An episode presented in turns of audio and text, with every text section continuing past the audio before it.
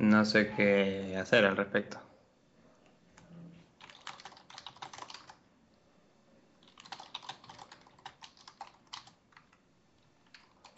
Bueno, eso es un principio. Ok. El tema es que nosotros no te escuchamos a vos. Si no, podemos preguntarle cosas y adivinar las respuestas. interesante.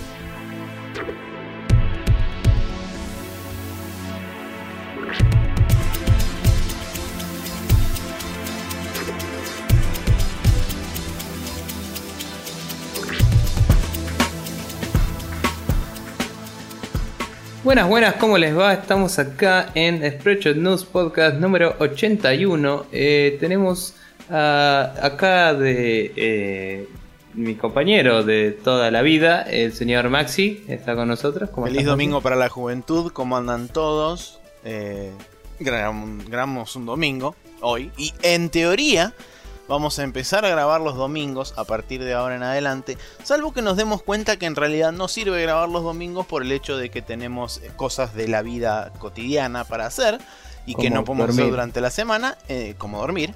Eh, Y entonces ah, lo mudaremos a otro día distinto y así los tendremos como bola sin manija a la gente oyente querida que quiere dejar su feedback antes de que grabemos el programa. Van a estar un día un sábado, un día un domingo, un día un martes hasta que nos eh, acomodemos en algún día definitivo o no.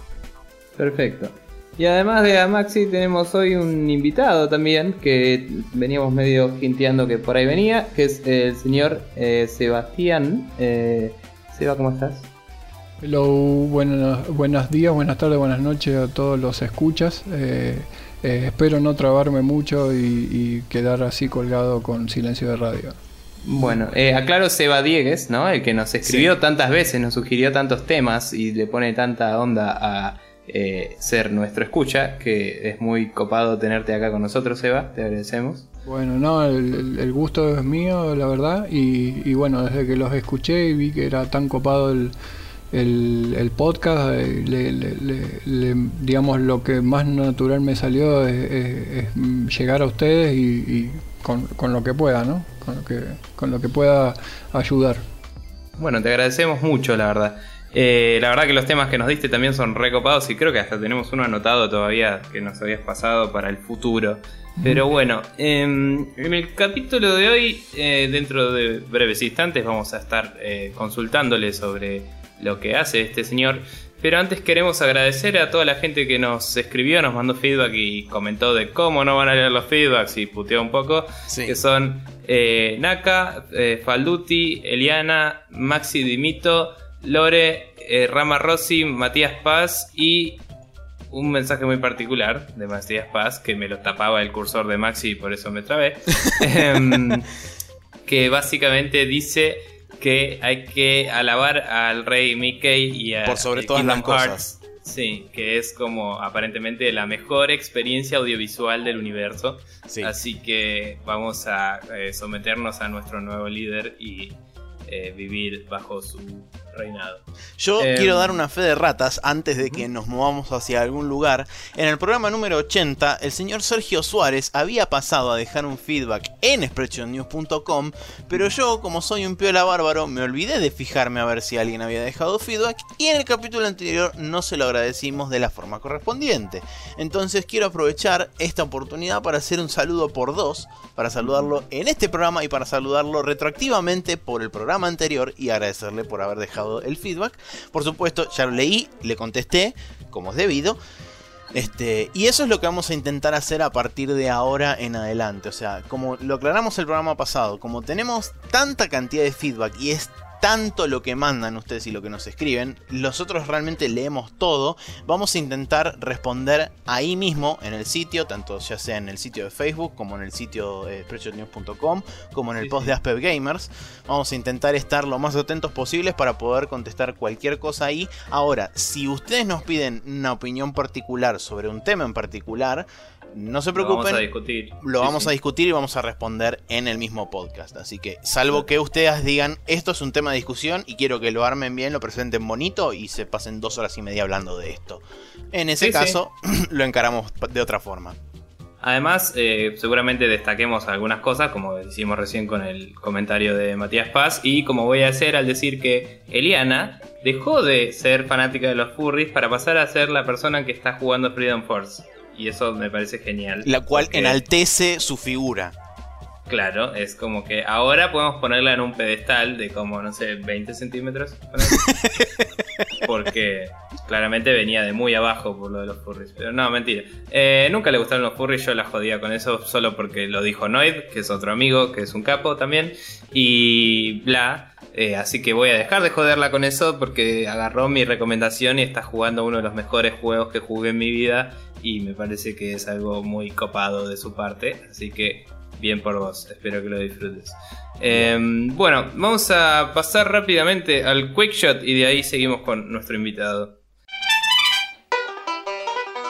Y acá en el Quickshot quería nada más decir que el sábado que viene, sábado 22 a las 15 horas en GMT-3 Buenos Aires, tenemos... Eh, República Argentina. Sí, señor. Eh, tenemos nuestro primer oficial eh, broadcasting de nuestra sección de Ultra Beam a través de twitch.tv barra News. ¿Adelantamos qué vamos a jugar o no adelantamos nada y dejamos que sea una sorpresa? Eh, yo lo adelantaría. Bueno. Creo. vamos a jugar el Lara Croft and the Garden of Light en cooperativo con Maxi. Eh, vamos a ver cómo nos va con la movida. Ya, como dijimos, tuvimos una prueba de streaming en 720 bastante estable y eh, creo que va a estar bueno. Lo único que por ahí nos preocupa, que veremos cómo sale, es qué tanta bola podemos darle al chat mientras jugamos los dos. Pero vamos a ver qué pasa. Eh, vamos a jugarlo en PC, que acá Seba, en medio ninja, me tira el comentario de cuál plataforma vamos a usar. Pero sí, por una disposición de, equipos y facilidad de uso, la mayoría de los streams que hagamos van a ser en PC. Vamos a ver qué tan lejos llegamos con esto para ver si podemos empezar a streamear consolas en el futuro quizás. Pero por ahora vamos así. Así que nada, vamos a jugar ese juego. Por ahora ese solo. Quizás pongamos mitad de ese juego, mitad de otra cosa va a ser de 15 a 18 horas aproximadamente, con posibilidad de un mínimo retraso, pero digamos que vamos a jugar 3 horas aproximadamente. Y son todos bienvenidos a presenciar el evento, mandarnos preguntas, comentarios, decir qué horribles que son jugando, putos y esas cosas.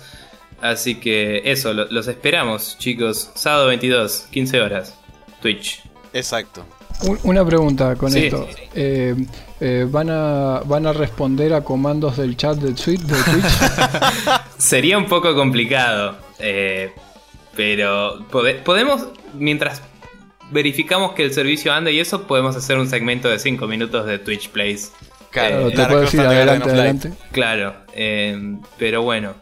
Vamos, podríamos hacerlo para hacer la prueba, siempre empezar así y nos cagamos de risa un rato, Es buena. Es muy buena, sí. Sí, sí.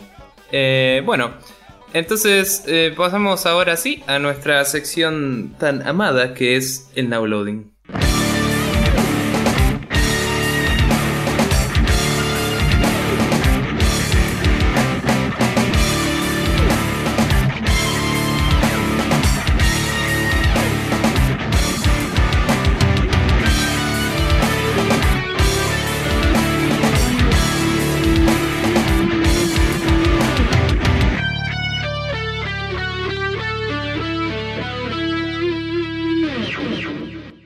Acá en el Nowloading, eh, Seba tiene como infinitos juegos para contarnos que estuvo jugando en los últimos tiempos, así que, ¿por qué no nos contás, Seba, desde el principio? Sí, tal cual. Eh, yo, digamos, básicamente la semana pasada estuve rindiendo, así que como que estoy, eh, puse los juegos, digamos, que, jugué últimamente. vamos a, voy a empezar con los que, con los que cual ya, como que ya no, no he terminado. O sea, ya he terminado el, el Arkham Origins. Eh, sin duda, eh, digamos, es, lo que habían hablado ustedes también en el podcast. Eh, ¿Cómo se llama? Es, es un juego que no, no me parece que innove mucho. Sí. ¿Cómo se llama? Sí, es como decir más de lo mismo de algo que está buenísimo, entonces perfecto, digamos, sale como 10 piñas. lo que, ¿cómo se llama? Eh, sí hay un poquito más de un poco más de libertad en, cuanto a, moverte por, por, la ciudad me pareció bueno. Y los errores que, están que, de los cuales digamos se nota que es como que no le digamos no le pusieron tanto amor como le pone Rocksteady por decirlo de una manera. Eh, te dabas cuenta no sé entrabas a una habitación y la manija de la puerta le daba en la cabeza a Batman o sea era una cosa extraña así que eran eh, puertas gigantes, así que. puertas gigantes, sí, sí, sí. O una silla en donde ni en pedo te sentás, jamás porque es gigantesca. Bueno, claro. Eh, cosas así que por ahí tienen que ver con el con que el diseño les quedaba chico y agrandaron todo, no sé. una cosa así. Che, la caja de eh, colisión es muy chica. Bueno, agranda todo el mundo. Todo el mundo, tal cual. o achicaron al Batman, viste, con una cosa así. Bueno. El, entonces, pero lo disfruté, la pasé bien. Eh, me hubiese gustado. Dos preguntas, Seba. Primero, ¿en qué plataforma lo jugaste? Y segundo, ¿te cruzaste con cantidades horrendas de bugs, cantidades normales de bugs o no te cruzaste con ningún bug? Bueno, ya dijo. Eh, sí, el, me, crucé con algunos bugs. No fue nada que interrumpa mi, jugabilidad, digamos. Ok, nada eh, jugué en, Sí, no, nada. Eh, jugué en, en, Xbox 360. Eh, se ve hermoso, qué sé yo. lo que eh, sí, por ejemplo, encontraba eh, cuando escuchaba el podcast, creo que uno de ustedes dijo que había una situación en donde podían atravesar a Alfred. Bueno, fui y lo probé en todas las situaciones. Y, en un par de situaciones sí pude atravesarlo a Alfred y dije, alright. Yo habiéndolo comprado así, digamos, pre-order, el primer día que lo pude bajar de Steam fui y no colisionaba Alfred. No es que podía traspasarlo. El chabón era etéreo. Era como, man, no podés. Era lo gráfico. vos pones un objeto en el Unreal Engine y obstaculiza por default. No, tuviste que sacarle la colisión para que me joda, ¿me Es como problemas de diseño son cualquiera, pero bueno. Eh, bueno, pero en, general lo disfruté, por ahí me hubiese gustado un final al estilo de la película de Nolan, de la última, la última saga de Batman, digamos que en la primera termina como con la cartita del guasón, no sé qué, entonces hubiese, hubiese jinteado muy bien. Pero bueno, la pasé muy bien, eh, estoy sin con poca paciencia para esperar al próximo.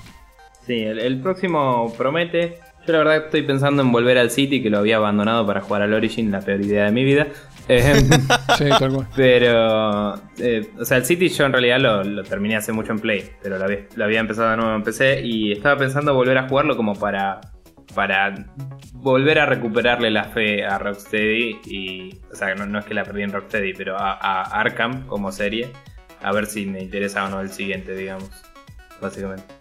Sí, en general yo van a, van a escuchar, digamos, que a mí me gustan, o sea, es como que es muy difícil que, que, a mí me rompas un juego o, una experiencia jugando, digamos. Sí, de repente, así como te cuento de los bugs y que había, había unos cuantos, también te cuento como decir, eh, no sé, me subí a un edificio, el más alto que encontré, y traté de cruzar el, el puente, todo el puente volando. y, y, mientras estaba volando así, haciendo la picada y todo eso, le digo, tiene que haber un, un, achievement por esto. Y dicho y hecho, terminé de cruzar el puente y, saltó el achievement de, eh, volaste todo el puente, no sé qué. Así que bueno. Eh, dentro de todo, viste, esas cosas a mí como que me justifican bastante un montón de cosas, digamos que los entiendo porque son esfuerzos muy grandes, ¿no? Sí, sí. Pero bueno. Bueno, para seguir y no, no, llevarme mucho tiempo, terminé la campaña del Injustice. Eh, habla de un montón, digamos, por ahí es como que me supera mi conocimiento de los cómics de DC, pero ¿cómo se llama? Pero me pareció bien una campaña llevada adelante eh, similar a lo que es eh, a lo que Mortal, Mortal Kombat. exacto. Y eh, cosa que la verdad que me agradó mucho porque creo que es una muy buena vuelta de rosca para algo que si bien lo competitivo tiene que estar en cuanto a lo que es fighting, digamos, eh, pero, pero darle una vuelta de rosca más y decir, bueno, aparte tenés esto que, que, por ahí está bueno y, y bueno, obviamente la jugabilidad es pelea, pelea, pelea, está perfecto, pero, pero viste, es una vuelta de rosca más que es eh, no tenés que. No es necesario solamente ir a la pantalla de selección de personaje, viste, para jugar. Eh, bueno, entonces el Injustice, eh, ¿cómo se llama? Me pareció un buen juego. Es un juego que lo voy a retener así como para, para ¿cómo se llama? Para juego de pelea, así cuando, cuando party game, lo que sea. Sí. Eh, y ¿cómo se llama? Me parece me parece muy bien que cómo se llama cómo, cómo lo han logrado la excusa viste de, de, eh, Superman tendría que romperle a todos digamos pero eh, pero bueno da- dadas las circunstancias Digamos, los tiene una buena excusa para poder este, lograr un balance entre todos los entre todos los superhéroes. Según escuché yo de la historia, digamos que buena sería un overstatement, pero Claro. tiene una excusa. Entonces sí, es sí, como, no, coincido. Sí, sí lo podría calificar que, que, que la excusa es muy cómic, digamos. Sí. Es súper bien. cómic. Es una digna excusa de cómic entonces. Es una digna excusa de cómic, Claro. exactamente. Así que bueno, es el, el Injustice. Después sí estuve, o sea, con eso los tengo ahí. Eh, sí estuve jugando a la, no sé si es beta, eh, corríjanme ustedes, el del Hocken. Eh, Eh, lo estás parece jugando sí. ahora en Steam, ¿no? Creo que Sí, el sí, sí, Hocken ya salió oficialmente, pero, o sea, si vos tenías usuario de la beta, podés seguir jugándolo. Exactamente. Eh, si no es. está en Early Access eh, en Steam. O sea, te sale plata el Early Access a menos que ya tuvieras un usuario de antes. No, no, no, no, no. Ahora ya lo, ya lo cambiaron, ya hicieron el lanzamiento oficial del Hocken en Steam. O sea, el Hocken originalmente había salido el, creo que el 11 o 12 de diciembre. Después cuando hicieron la migración a Steam para poder aplicar este todo el tema del Deshabilitaron por un networking de. Steam o qué sé yo, deshabilitaron la creación de cuentas y todo eso hasta que lograron eh, enlazar su sistema local con eh, Steamworks y las cuentas de Steam. Y ahora básicamente funciona como una hermosa hermandad entre Hocken y Steam, donde vos te creas una cuenta de Steam y ya automáticamente tenés acceso al Hocken. Simplemente vos Igual- tenés que agarrar, buscar Hocken en Steam, te bajás el cliente y ya tenés un usuario creado con Sí, tu cuenta igual de Steam. un amigo ayer me contaba y me dijo, que no tengo idea qué onda porque no lo vi, que por alguna razón el Early Access era pago, aunque el juego va a ser free to play. Exacto. No tengo idea. Eh, me Eh, parece que es por un tema de que después a vos, eh, toda la gente que pagó el Early Access le dan como una especie de booster pack de no sé qué garcha. Claro. Y este. Y teóricamente eso te sirve para X cantidad de partidas después de que se dé el lanzamiento oficial del juego. que Creo, si no me equivoco, fue cerca, cerca de fin de febrero. No estoy seguro igualmente, pero creo que fue cerca de fin de febrero. Bueno, está en Steam, perfecto. Exacto. ¿Qué tal? Bueno, sí, el, eh, lo que me pasó a mí es un poco lo que dice Nico. Eh, yo tenía una beta, la beta la verdad que tenía el, tenía el key y no lo redimiaba ni nada. Cuando lo redimeo me dice, flaco, ahora estoy en Steam. Eh, así que, digamos, hace todo un matuje entre unas páginas, qué sé yo, para sincronizar las cuentas, básicamente. Y, y bueno, ya con eso me puse a jugar. Eh, jugué al principio, digamos, me parece que es un juego como muy de competición, entonces digo, bueno, eh, elegí los modos cooperativos para jugarlo. Eh, y, eh, y los modos cooperativos básicamente es un modo horda, digamos, donde te, te mandan eh, enemigos a cuatro manos. Sí. Eh, me parece me parece buenísimo, es un es un first person shooter de robots gigantes, eso no puede fallar de ninguna manera. Para nada. Y cómo se llama, el- el- digamos, lo que tiene es que es un poco más ágil, o sea, es mucho más ágil que, que ¿cómo se llama? Que eh, el- el- Net Warrior. Los, los- sí, no, en reali- claro, es más ágil que Net Warrior, eh, es más es mucho más ágil que el otro, el Iron Armor Core. Armor Core. Bueno, es como el Armor Core. Ahí está. Ahí está, Eh, perfecto. El, el- el gameplay es bastante ágil, pero de repente te dicen, bueno, pero acordate que se te calientan las armas y acordate que no puedes girar súper veloz. eh, que lo, después lo resuelven con un turbo no sé qué. Eh, me agradó bastante como, como algo casual. eh, no, no lo veo como que, que tenga super competición, digamos. O sea, no lo veo, viste, cuando, cuando te das cuenta Mm. que algo está súper tuneado, balanceado. Claro, etcétera, no tiene etcétera. potencial para ser competitivo en serio, digamos. Exacto, y creo que también es parte de las cosas que viene Free to Play, que, le, agregan ítems a cuatro manos, entonces lo que hablaban ustedes del Team Fortress del el capítulo anterior es que ya viste balancear tantos ítems y empezás a decir torneos, eh, sí, se permite tal y tal arma y tal y tal power up no, por ejemplo. Claro. Así que bueno, pero en definitiva entretenido, visualmente hermoso, eh, digamos, pero ¿cómo se llama? Eh, no, eh, no lo usaría para algo competitivo. Eh, sigo y continúo. También jugando el Thief, Xbox 360. En el, el, Thief, bueno, viene para PC, PC3, PC4, Xbox 360 y Xbox One. hablando, también lo hablé con Nico esto, ten, creo que lo, tomo al, al, Thief como un juego en sí mismo, digamos, no, trato de no compararlo con, otros juegos similares. O con, eh, con, juegos pasados de la franquicia. O juegos pasados de la franquicia.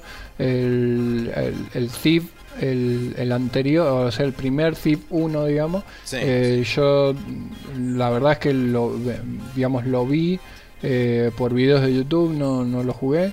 Em, me parece que algunas cosas, eh, o sea, me parece que las cosas, las mecánicas básicas están eh, y por lo demás eh, creo que han querido, querido crear una experiencia, digamos, al estilo Assassin's Creed 1, vamos a decirlo así, antes de que se convierta en una especie de máquina de chorizos.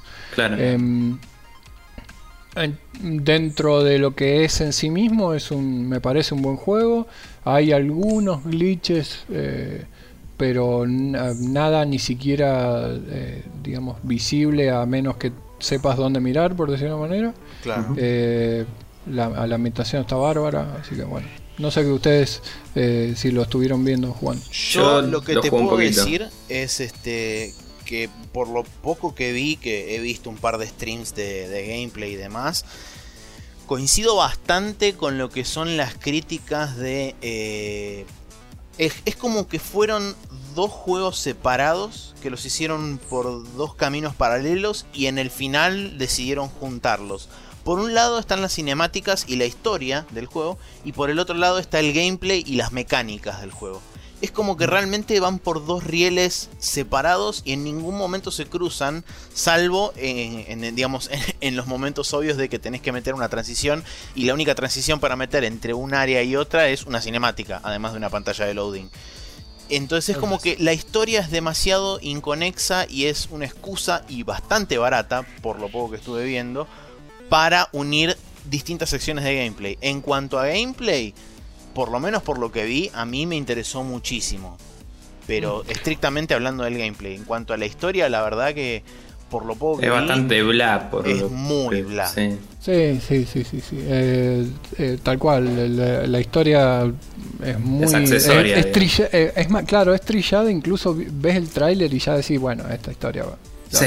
tal cual. Yo con haber visto los trailers dije uy es un bodrio esto y después, cuando empecé a ver gameplay un poco y qué sé yo, y vi la, digamos, más que nada la parte del principio, y creo que fue este lo que sería una parte del primer capítulo en un video de gameplay, dije, ah, che, pero el gameplay está bueno. Sobre todo si le desactivas el 95% de las cosas de mientras este, apretas el botón, todo brilla, se hacen las paredes transparentes, ves a qué hora tenía que ir al dentista el tercer guardia que estaba atrás de la puerta. Es tipo, bueno, pará un poco, flaco. Igual te digo, eh, si hay algo que me está hinchando mucho las bolas es en los juegos de Square Enix, es como todos tienen Detective Vision, siempre. Y es como, pará, ¿por qué? Digo, el, el Hitman también era Macho, sos el Hitman. La gracia de Hitman era ver los patrones de la gente y hacer todo a lo ninja. Y ya está, no necesitas ver a través de las paredes. Igual no es tanto una culpa de, no es tanto la culpa de Square Enix, sino la culpa de, me parece a mí, el Arkham Asylum, que fue el primero que trajo el Detective Mode, y la gente hizo uso y abuso de eso, porque el 90% de la gente tenía el Detective Mode todo el tiempo encendido, y como vieron que esa, entre comillas, mecánica, porque a mí me parece más un gimmick que una mecánica, pegó fuerte, todo el resto del mundo lo empezó a copiar y empezó a intentar buscar excusas estúpidas.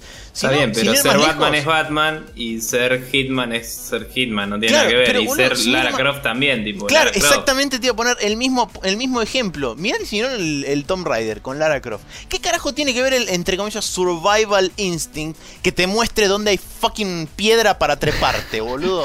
bueno, pero eh, les tengo que romper un poco el, uno de los más queridos, o sea, hasta recién estuve viendo un video de 12 minutos del Ground Zeroes de Sí, también. Y tenía Detective Mode y era, bueno, tagueo los flacos. Taguea el chabón, sí, que eso viene el Battlefield. Bien. Eh, y no, y yo lo vi también en el, en el, en el Vegas, en el, ¿cómo es? Rainbow Six, eh, hace un montón. O sea, estamos hablando de Pasa otro avión. ¡Eh! Avión. Bueno, pasan cada 10 minutos parece. Esto va a estar buenísimo. Ah, no importa, de última seguimos hablando. Este y el anterior los edito, de última, después cuando pasan más aviones, seguimos hablando y chao. Si, si da el caso de que estabas hablando vos justo, Nico, ahí sí, bueno, tendré que... No, si yo me callo, ustedes pueden seguir. Por eso. No hay drama. Podemos hacer como un... dejamos que un avión esté en el podcast y, bueno... claro, este es el avión invitado. ¿Y vos qué opinas, avión, así, con el reloj, el chabón mirando cuando pasa? bueno, perfecto. Eh... Siga nomás. Bueno, ¿quieren agregar algo de TIFF? Si no, eh, me muevo a Minecraft. Bueno, eh, hablamos del Minecraft entonces. En realidad hablan ustedes, porque yo no tengo ni idea del Minecraft. Sí, no te vi, pero qué bueno que empezaste a jugar.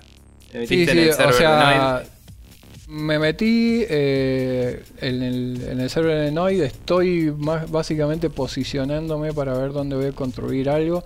Eh, sí, ¿cómo se llama?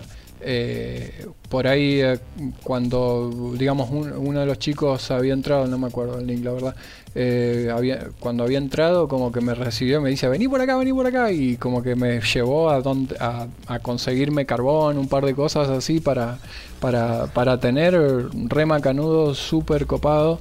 Eh, y, está, está buenísimo el servidor. Eh, quiero ver si puedo hacerme una aldea Ewok en la parte de la selva. Yo tenía ganas de hacer algo así también, sí. Sí, va, a estar bueno, pero bueno, vamos a ver, vamos a ver empezar a buscar madera. Yo tengo eh, mucha, después, después arreglamos. Hoy a la noche voy a jugar, si querés, Bueno, si tengo un tiempo, dale, te, te, ubico. Eh, ¿Cómo se llama? Bueno, Minecraft, Amor y, y Pixeles. sí. sí, está buenísimo. Em, así que, bueno, Minecraft corre eh, hasta en la tostadora que tengo acá, así que eh, no hay excusa, Maxi, eh, tenés que pasar una noche en Minecraft. bueno, un, stream podríamos hacer de Minecraft y, tipo Maxi se pone a jugar, yo atiendo el chat y la gente habla. Te dice adelante, adelante. Claro, la gente habla de lo aburrido que está y yo le digo a Maxi no, porque está buenísimo en Minecraft y ignora a todo el mundo. Y... Claro, exacto. Para dejar de, hablar un poco, el Witcher 2 eh, es uno que lo empecé en PC. Eh, no sabía que no estaba en PS3, cosa que me, conmovió bastante. Y eh, sí, o sea, lo empecé, hice un par de, o sea, un par de misiones. Estoy, en, o sea, me acabo de escapar de donde tenía que escaparme. sí. Y, y cómo se llama, ahora estoy en el pueblito ese, matando al, al monstruo que está en el lago, en el río. Pero, ¿cómo se llama? Bueno, me parece excelente, un, RPG eh, de, la hostia. Eh, me hace acordar a mi al año pasado que fue básicamente mi año de Skyrim. Eh, y cómo se llama y me parece muy bien ni hablar de, quiero esperar cómo se llama el Witcher 3 está, está, está, muy bien. Por ahí cómo se llama algunas cosas que noto eh, de decir, bueno, qué sé yo, eh, vos manejás a eh, loco, ¿cómo se llama? Geralt, Geralt pero por ahí eh, creo que es importante para el desarrollo de la historia que vos seas Geralt, digamos. En otros, en el Skyrim por ahí vos decís, bueno, qué querés ser, cómo querés ser, etcétera, etcétera. En realidad, o sea, siempre eh, tanto el Witcher 1 como el Witcher 2 se caracterizaron por ser las historias de Geralt. Eh, exacto. Y este, digamos, como accesorio, entre comillas, tenés todo el resto del universo de personajes, más eh, todo el resto del universo de personajes del libro, que muchas veces son mencionados dentro de lo que es el juego, pero muy pocas veces aparecen. Ahora, según tengo entendido, y esto es así como una especie de preview para el Witcher 3. Según tenemos entendido, va a haber un par de personajes de los libros que van a aparecer en el juego. Así que habrá que ver a ver Ah, muy eh, bueno. quiénes son y cómo los, cómo los, los pintan, digamos, dentro del, dentro del mundo del juego. Exacto, bueno, la producción se nota que es de la hostia. Eh, he tenido un par de glitches y crash to desktop y ese tipo de cosas, pero vuelvo al ruedo, o sea, crash to desktop y vuelvo a Sí, doble clic y arrancar. levanto, sí, sí, sí, totalmente, porque eh, me parece, Te me engancha, parece- es un sí, sí, me parece un muy buen juego y tengo el F5 ahí que ya me, me está dando eh, para grabar. Eh, me está dando, viste, ur- urticaria, no sé. El- así que bueno, esos son básicamente los juegos que. El, el- el Witcher 2 como que lo tengo como para eh, largo y tendido, digamos, pero. Sí. Pero, ¿cómo se llama? Estos son básicamente los juegos. Yo siempre juego, o sea, todo lo que veo lo trato de jugar por un tema también de, de que me gusta el tema del game design y, y- y- y ver las mecánicas y cosas y qué, Claro. qué, qué diferencia este juego del otro. Así que bueno, por eso son muchos. Está bien. Eh, me pasa lo mismo a mí, por eso suelo no terminar muchos juegos, pero. pero bueno, sí. Bueno, Bueno, eh, ¿querés que siga yo, Maxi, Nico? sí, Sí. seguí tú. Bueno, primero vamos a sacarnos eh, de encima el Kingdom Hearts. No es por un tema de menosprecio ni nada de eso, aclaro por Matías Paz y su carta este, amedrentadora. Sino que simplemente estuve jugando relativamente poco, pude avanzar bastante poco de con respecto a lo que había avanzado la, la vez anterior. Eh, sí tengo que decir que es muy cierto lo que me habían dicho de que una cosa es el conocimiento que tenemos nosotros de Disney y la visión occidentalizada que tenemos de Disney y otra cosa es la visión de un japonés de lo que es Disney. Posta que son dos cosas diametralmente opuestas. O sea, ya el hecho de que Disney, eh, de que Mickey sea un rey y esté en un universo aparte y tenga un fucking castillo gigante y sea el amo de todas las cosas y es, como Dios. Mickey es Dios, eh, básicamente. Yo quiero decir una sola cosa. Sí. Eh, Dios salve las orejas redondas. Ok. Perfecto, sí, porque todo tiene el simbolito, el típico simbolito de Disney y es como tienen pendientes y esas cosas todos los personajes. Pero sí, es, es muy cierto que hay un cambio de actitud, sobre todo en la gran mayoría de los personajes de Disney, viendo, o sea, est- estando encarados desde un punto de vista más japonés. Eh, después, bueno, el, el hecho de que el arte está, está increíble, el hecho de que todos los assets que hicieron de vuelta, más los personajes, más todo, se vea impresionante. Y realmente, yo te digo, si a mí me dijeran que ese juego, salvo por un par de detalles, lo mismo pasó con el Okami. Si ese juego a mí me dicen, este es un juego de Play 3, te digo, sí, te creo, es un juego de principio de Play 3. Y Igual el. Okami es tu opinión particular. A mí el Okami no me engaña.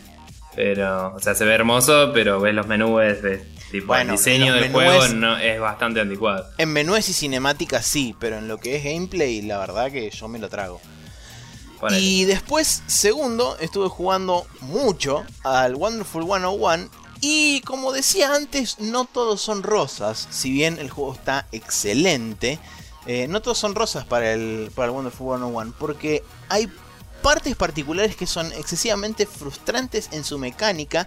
Y además que tiene los típicos picos de dificultad que viste, venís jugando y de repente te cae Primero, ponele, te cae un enemigo que decís, ok, este me va a tomar un toque acostumbrarme a los patrones y demás. Lo matás eh, con este, a duras penas, seguís avanzando un poco más y te vienen cinco juntos de esos. Y es tipo, ok, para un toque. Y, Sí. y eso es... Eso lo hace el Strider también. Es como que en los juegos de acción es muy común, sí. Tipo, te presentan un chabón como si fuera un miniboss y después te lo tiran 80 veces en tu cara. Sí, es tipo, bueno, para un poco. Está bueno para sentir esa, esa sensación de progreso, ¿no? De tipo. Claro, el tema te es que aguantando. no te lo hagan en el mismo nivel después de matar dos waves de enemigos chotos cuando te lo Sí. presentaron hace 5 minutos, literalmente, a ese enemigo. Ahí es donde está el problema. ¿Y si te costó? ¿Y si te costó eh, pasar el primer el primer boss, te tiran tres iguales y vos decís, listo, ya está, acá Sí, estoy"? no, yo dije, Sí. ya está, ¿y ahora qué carajo hago? De hecho, en esa parte perdí como 5 veces seguidas, hasta que más o menos le pude agarrar la mano a cómo enfrentármelos a los chabones. Después otra cosa que también me jodió un poco es el hecho de que no logra transmitir de forma clara las acciones que vos tenés que realizar con el grupo de Wonderfuls eh, cuando te enfrentas con un problema en particular. O sea, ejemplo, en una parte hay como una especie, estás como en, un avión que está girando porque viene cayendo así medio en picada y hay una pared, literalmente una pared de fuego, que vos no la puedes atravesar porque obviamente te quemas y te va sacando vida. Tenés que dibujar un matafuego gigante. Eh, lo- es lo primero que pensé, el tema es que no hay un Wonderful Matafuego, un, un Oh. chabón que se llama ¿Y así. no hay, y no hay un autobomba, lo que sea? No, tampoco. Lo que tenía que hacer era transformar a uno de los chabones que tiene una pistola y con esa pistola pegarle a un tanque de agua que había adentro del avión porque Japón. Sí. Eh, y ese tanque de agua explotaba y el agua apagaba el fuego. Pasa que el tema era que como la nave estaba girando, el tanque de agua aparecía en, en lo que es, digamos, el, el ángulo de visión de donde, donde yo tenía un área remarcada, aparecía una vez cada tanto. Y entonces yo no lo lograba ver desde donde estaba. Me tuve que acercar hasta casi el, el borde de las llamas para poder verlo y poder dispararle. Y encima, para colmo, como la perspectiva está vista medio. No medio, es isométrico el juego, totalmente isométrico, a pesar de que está todo hecho en 3D. eh, Sí, la vista te engaña y muchas veces cuando querés apuntar hacia un lugar no sabes si estás apuntando bien o estás apuntando para arriba o corrido para el costado. Es como que tiene un poco de, de problema con eso.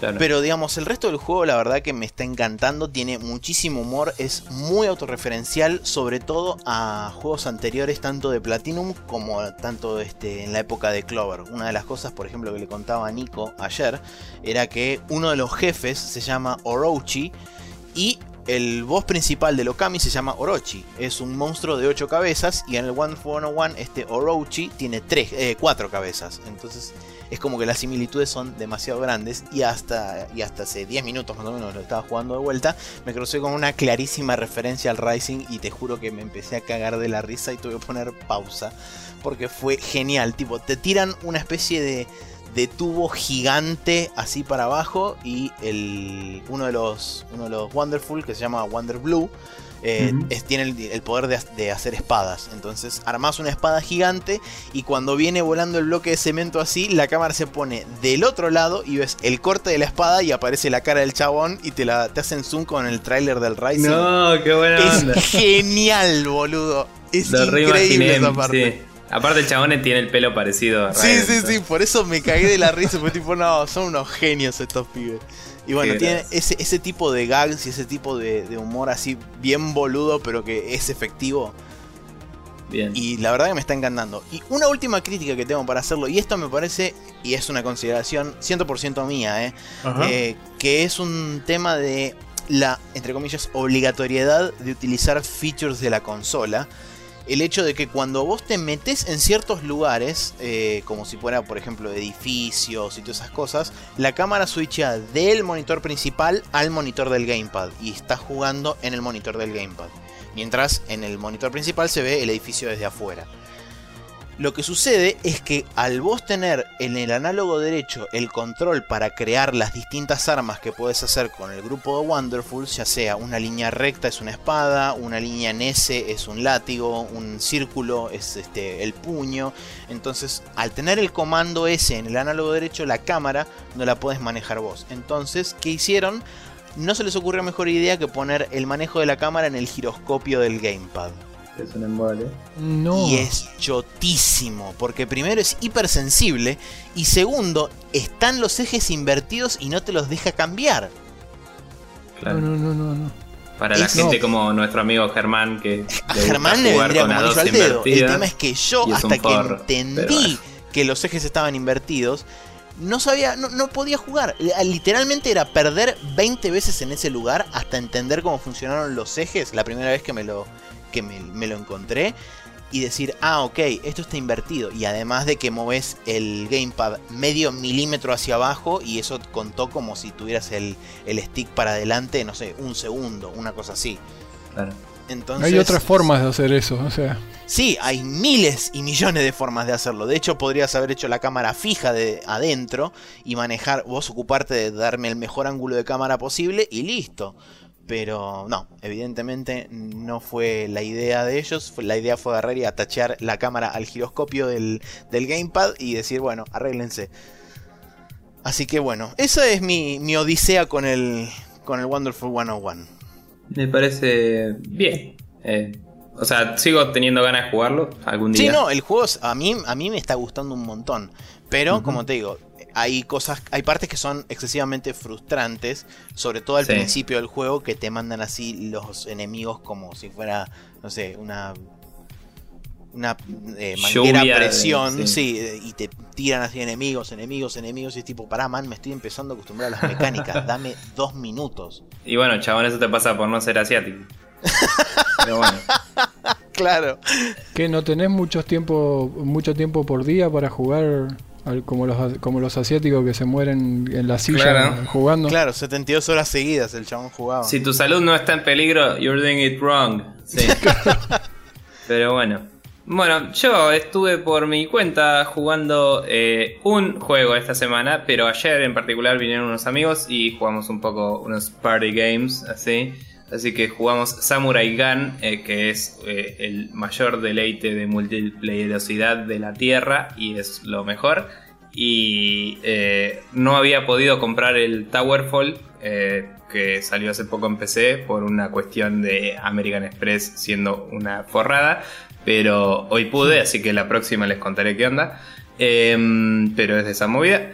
Después jugué también al Nidhogg, que es ese que había comentado que es medio de duelos de espadas y cuando llegas, eh, o sea, tenés que derrotar a tu enemigo y avanzar hacia su base y cuando llegas a su base te come un gusano gigante y es como diversión.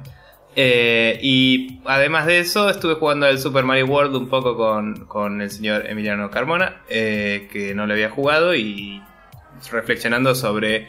Uno no lo piensa, pero qué flashero ver a Mario en HD, qué bien que se ve, qué zarpado hmm. es ese juego y qué divertido, ¿no? Pero bueno, dicho todo esto, vamos a pasar a el juego que acaparó mi atención toda la puta semana y es el Titanfall que como dije por Twitter el otro día, eh, estoy en el lauro y quiero ir y jugar Titanfall y culpo al señor Chopper que tanto me, me hypeó con todos los posts y cosas sobre el Titanfall. Y está zarpado, es increíble, es una de las experiencias em, online más eh, copadas que jugué, digamos. Eh, sobre todo en lo que es shooter, porque con todas las mecánicas que tiene de parkour y saltos y prepar cosas y con los robots gigantes, obviamente, que siempre ayudan, como decías, eh, Seba, hace un rato. Es, es, como una experiencia, es como un power trip constante en multiplayer. O sea, el tener chabones de eh, que se manejan por la IA hace que vos vas por ahí corriendo y bajás a 50 tipos y aunque está bien, eran tipos eran malos a propósito porque los maneja la computadora, eh, te sentís grosso igual, sentís como que influís en el juego. El hecho de bajarlos hace que avancen más los tuyos y le jodan a los otros, eh, a los enemigos, ¿no? O sea, te da una sensación real de progreso el hecho de matar NPCs, no es que estoy matando un NPC. Claro, eh, o sea, sabes que no estás matando a un chabón, porque se nota la diferencia. Pero que existan los NPCs en el juego tiene sentidos en varias, de varias formas. Una es, primero te da más sensación a vos de soy un capo que es claramente el objetivo número uno del juego, es que vos te sientas un capo y es súper adictivo por eso. Claro, diversión. Sí. Segundo, eh, la presencia misma de estos eh, NPCs hace que los enemigos, al igual que vos, se distraigan con ellos a veces. Entonces, aun si solo sirven para hacer carne de cañón, a veces hacen que los enemigos miren para un lado y vos vas por el otro, ¿entendés? Claro. O sea, tácticamente. un capo de otra manera. Claro, tácticamente es eh, útil para vos eh, si sabés eh, aprovechar el momento por ahí. Eh, de hecho, me parece curioso que no hicieran un modo tipo Dota o algo así, ya que tenían toda la inteligencia artificial corriendo además de los jugadores. Hubiera tenido sentido, pero mm. bueno. la cuestión es que, nada, ayer le muestro el juego a Mati, ¿no? Sí. Mati Coco, amigo nuestro. La cuestión es que hay un mapa que tiene una forma que se parece un poco, digamos, a Big Shell, ¿no? De Metal Gear. Sí. Eh, Metal Gear. Eh, que tiene como así una especie de edificios que tienen un techo muy grande y vos estás en lo que sería la parte de abajo de Big Shell, ¿no? Sin ser en el agua, digo la, forma, ¿no? La, sí, composición del mapa. Claro, la composición del mapa son edificios muy grandes con columnas que lo sostienen y eh, vos vas por abajo y por adentro de los edificios. Y los robots solo pueden spawnear en algunos lugares porque caen del cielo, ¿no? Por eso se llama Titanfall. Entonces solo pueden pasar entre los huecos de los edificios en ese mapa en particular. Eh, y yo estaba corriendo entre esos huecos y de golpe miro para arriba y había un chabón que estaba saltando de una pared a la otra así super Spider-Man zarpado increíble. y Mati se queda como, chabón, ¿se puede hacer esto en este juego? Y es como, sí, chabón, es la puta posta.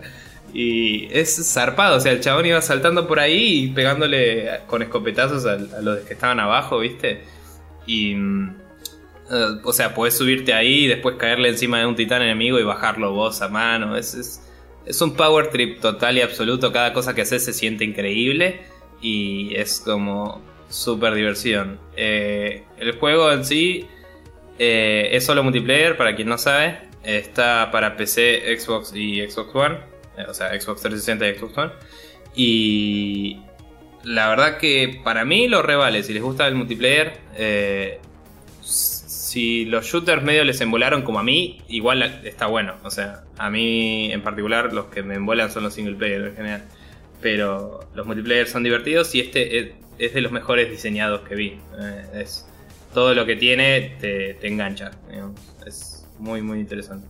Sí, yo había, yo había estado eh, jugando otro juego también que tenía como parkour dentro de las mecánicas, que es el, Brink. Sí, eh, y estuve, digamos, eh, o sea, era para mí era, era como, chabón, ¿cómo no metieron esto antes? Era, era súper lógico y súper copado. Lo que sí noto en Titanfall es que eh, le, han, le han puesto análisis de muchos más puntos de vista que lo que hizo Plaza de Mayo en su momento. Eh, y, bueno, ni hablar el, el, hyping y el marketing zarpado que le pusieron. Seguro. Eh, Tiene EA detrás, no nos olvidemos de eso. Sí, y, el, y es de los que hicieron el Call of Duty, ¿no? Pero Tal cual. Lo que te quería preguntar es cómo se siente el combate, el close combat, digamos, el combate no cuerpo a cuerpo, sino sería eh, a dos metros de distancia con un flaco con, con... De hecho, la mayoría del combate es ese, porque la movida es así. Primero los niveles están muy bien diseñados, ¿no? Entonces casi siempre va a haber una estructura que vos puedas usar para escudarte de, los robots que si te, si te pisan te matan. O sea, vos como piloto necesitas un par de ventajas una es poder trepar, que los robots no pueden saltar, digamos. Entonces, si vos trepas más arriba que ellos, eh, tenés la superioridad aérea, ¿no? De poder saltarles encima y toda la bola. Bueno, alto. Y claro, y la otra es, eh, podés meterte en callejones y cosas así, que por ahí ellos no entran algunos. Y asimismo, los distintos mapas juegan mucho con el tamaño de los robots y todo, que hay algunos que dejan que entren dentro de edificios y esos se sienten re claustrofóbicos y está buenísimo. Y hay otros que son todos, eh, la mayoría de, del escenario son bunkers cada tanto. Entonces, si sos un, chabón. que nada abierto. Claro, entonces si sos un chabón tenés que correr a lo loco, pero cuando te metes en el búnker, tipo, tenés un poco de ventaja de defensa, ¿no? Y, y bueno, y lo que decía es que justamente por la disposición de los mapas y por el tipo de velocidad de juego que tiene, la mayoría de los encuentros son close combat, porque eh, realmente te destraban el sniper, creo que al nivel 20 más o menos. Y el más grosso sniper creo que es al nivel 44. Eh, cuando vas leveleando, ¿no? Vas destrabando cosas. Y la realidad es que lo probé y apesto horriblemente. Pero no particularmente por no saber snipear, sino porque viene un chabón saltando por atrás y me la pone. O sea, eh, como todos pueden trepar, no es que tenés un lugar donde te subís así haciendo una vuelta re larga y, y tenés un alto lugar para hacer sniping, ponele. Entonces, eh, por ejemplo, el juego viene por default con tres clases y después vos podés customizarte varios slots de, personajes. Las tres clases que vienen son el típico Assault, digamos, el, el que es de asesino y uno quizás más de soporte, ¿no? El asesino, en vez de ser el sniper, que sería lo lógico en cualquier juego, es uno que tiene un upgrade que le permite correr y saltar más. Eh, digamos, hacer mejor el parkour. Y eh, una pistola que tiene auto-aim. Eh, auto-aim siendo que si está en tu rango visual, tu pistola empieza a targetear al enemigo. Y cuando lo tienes bloqueado y disparas, sí o sí le pega. ¿Me entendés? Pero si el chabón se está moviendo también, lo va a esquivar. O sea, puede esquivarlo. Entonces, esa es como la unidad que reemplazaría al sniper. Y eso hace que automáticamente el combate sea mucho más normal, que te cruces a la gente. O sea, es, realmente interesante como el que todo sea tan rápido hace que vos realmente podés acercarte al otro. Entonces yo tengo una escopeta, vos me venís con el rifle de lejos, me voy por el costado y salgo por atrás tuyo y te pego un tiro en la cara. Y si, si me esquivas me puedes pegar una patada y me matás, ponele. Hay un par de cosas de combate, ¿no? De cuerpo a cuerpo. Pero es realmente muy movido el juego, entonces es como que nunca tenés tiempo para ponerte de lejos eh, realmente, sin que alguien te pueda eh, flanquear. Y eso está muy bueno. Se lo atribuyo principalmente al diseño de niveles, que es glorioso. O sea. Claro, parece más Call of Duty, digamos, por lo que contabas, que, que Battlefield, por decirlo manera. Claro, sí, sí, sí, no, o sea, los mapas son gigantes, pero el hecho de que vos te muevas rapidísimo compensa, digamos. Y hay también hasta cables que te puedes agarrar con, el botón de acción, ¿no? Con la E y, y haces como tirolesa, ¿viste? Entonces eh, vas corriendo, saltando por todos lados, te subís un cable y así, y en tipo en tres minutos te recorriste un mapa gigante siendo un chabón, y eso ya te hace sentir increíble, y no hiciste nada, ¿entendés? Sí, falta ser Batman, digamos. Claro, es, buenísimo. Pero bueno, nada. Eh, realmente los chabones eh, se gastaron tanto en hacer que esas mecánicas sean súper satisfactorias que mm, es como que te incentiva a hacerlo, ¿no? La gente no campea, no, no se queda en un lugar. Si lo hace es para defender a uno, ponerle mientras captura una bandera o lo que sea. No lo hace para fraguear. Y no es que se quedan 20 minutos ahí, sino que son 2 minutos hasta que el chabón captura la bandera y después se siguen moviendo. Claro, ponele que se quedan, lo más probable es que sea porque todo el mundo se estaba cagando a tiros enfrente de él y el chabón encontró un buen lugar, pero la va a comer, no hay duda de que la va a comer y que quedarse quieto es mala idea. Pero nada, es, una gloria de, juego y si les gusta el multiplayer es la posta, no, no hay otra que hacer. Bien, perfecto. Bueno, calendario, señores. Martes 25 de marzo llegan el Blaze Blue Chrono Fantasma para PlayStation 3, el Diablo 3 Reaper of Souls para PC y Mac. Esta es la famosa expansión que ya medio como que fue ticiada por el patch 2.01 del Diablo. Eh, el Smite, que también llega para PC. The Witch and the Hundred Knights, que es un action RPG de... Em, ¿Cómo se llama esto? De NIS, eh, no me acuerdo las siglas, pero es una sigla. Eh, está, va a salir exclusivamente para PlayStation 3 y la versión para Xbox 360 del Titanfall, que había sido retrasada desde el 11 de marzo porque Xbox One. Sí. Eh, bueno, ahora que ya pasamos por todo lo que es el calendario, vamos a pasar a la sección por la cual lo tenemos a Seba acá, que es nuestro Guest Pass.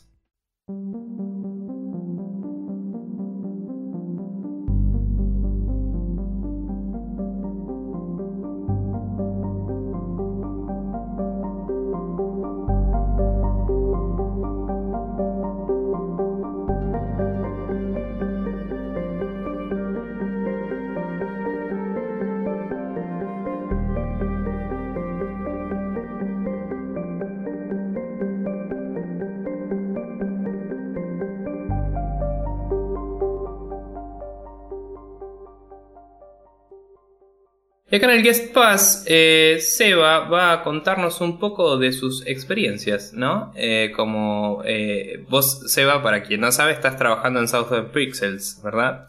Exactamente. Así que primero te queríamos pedir que te introduzcas a vos mismo un poco más, así nos cuentes quién sos y qué haces, a qué te dedicas, todo eso. Bueno, eh, bueno eh, mi nombre es Sebastián Diego, como saben, eh, tengo unos cuantos años, tengo 34 años, perdón, y unos cuantos años de, desarrollo de sistemas, básicamente es mi profesión, por decirlo de manera.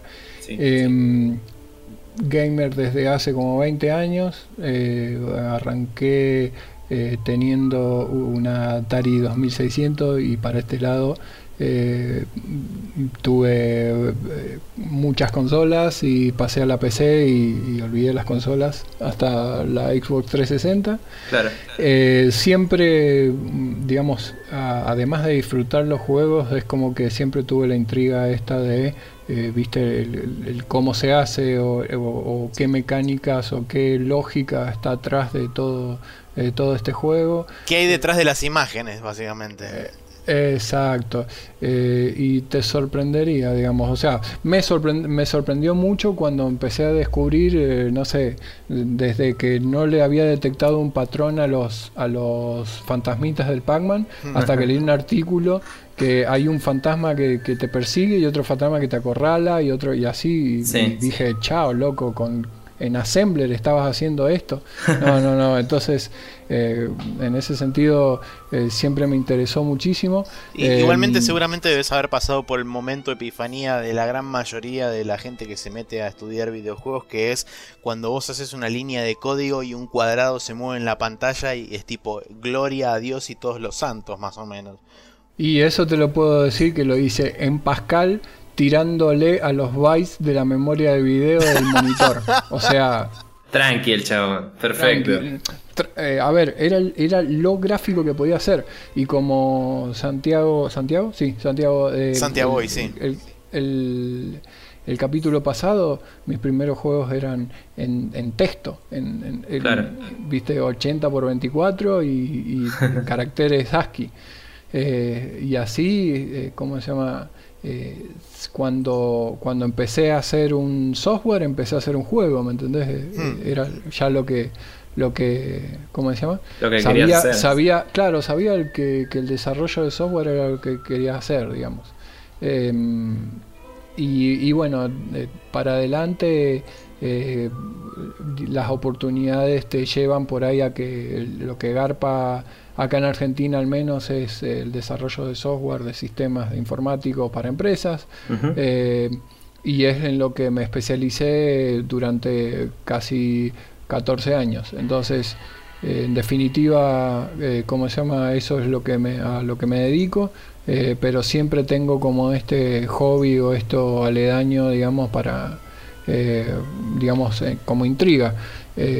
arranqué haciendo escenarios del Doom eh, para mí. Eh, olvídate de, publicarlos, escenarios del Quake 2, del Quake 3, eh, que era por ahí que como había aprendido a utilizar el 3 Studio Max, era como que el editor de niveles era casi un 3 Studio, una cosa así, entonces me, puse por ahí ya con digamos, al aprender el, Q3 Radiant, que es el editor de, de Quake 3, eh, ya como que eso lo tenía, eh, lo tenía pulido y bueno, eh, hace unos cuantos años cuando salió el, Enemy Territory Quake Wars, yo era miembro activo de la de la comunidad. De la comunidad y, bueno, le planteé a los flacos diciendo hacer un escenario uno solo, como por decir una manera, hacer un escenario para el Battlefield es súper difícil como para que lo haga uno y diga, sí, miren, tome esto es lo que hice y que quede más o menos bien. Entonces lo que dije es, bueno, organicémonos y eh, tengamos un repositorio común en donde cada uno va haciendo partes y bueno, hicimos un escenario de los más complejos para Enemy Territory Quake Wars, eso para mí fue como un, un, buen hito eh, en, lo que para mí fue desarrollo de juegos, ¿no? Y, y después en general me moví en, el ambiente.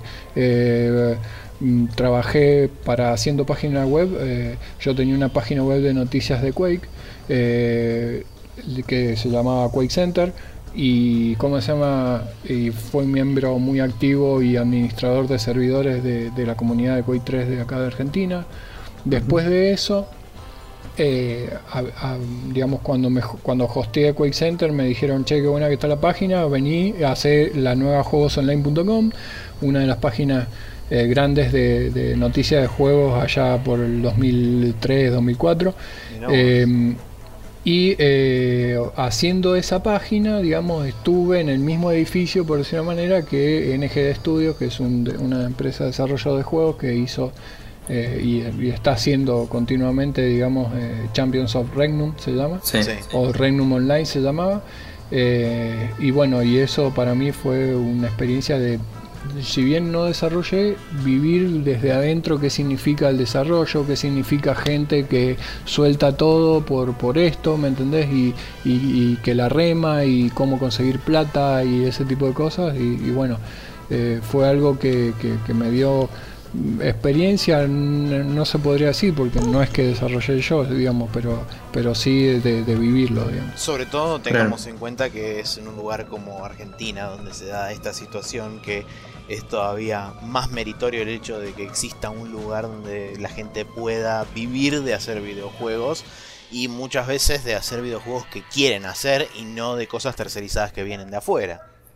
Tal cual, y bueno, muchas veces para financiar lo que vos querés hacer, eh, haces lo que podés hacer. O sea, Exactamente. Vos, vos podés hacer un juego e, X y bueno, pero vos querés hacer tu juego. Y bueno, pero mientras tanto tenés que pagar el, alquiler, tu comida, etcétera, etcétera. Y bueno, eh, muchas veces en muchos estudios eh, sin duda recurren a, hacer eh, juegos a pedido, por decirlo de una manera. En el caso de NGD eh, no, hay, no hay por qué ocultarlo, digamos, los chicos tuvieron que hacer algunos, o hicieron algunos juegos para mis ladrillos, eh, ¿cómo se llama? A manera de, de, poder también eh, tener un ingreso, está perfecto, está perfecto y es muy, muy valiente, considero muy valiente de ellos, digamos, de, agarrar y decir, mi profesión es esta y, vamos para adelante, eh, ah, por más que me cague hambre, lo que sea. Seguro. Eh, eh ¿Cómo, ¿Cómo llegás vos de, digamos, de, todo este, de todo este pasado? ¿Cómo te cruzaste con Southern Pixels? Y si sabes o, si tenés idea cómo fue que... primero, ¿cómo te, cómo te encontraste con, Southern Pixels? Y segundo, este, ¿qué es y, de, qué, de qué va Southern Pixels? Bueno, el, sí, básicamente, digamos, eh, yo, eh, aparte de una de las cosas que hago de trabajar, es que también doy cursos de, mm, liderazgo de equipos y ese tipo de cosas a otras empresas.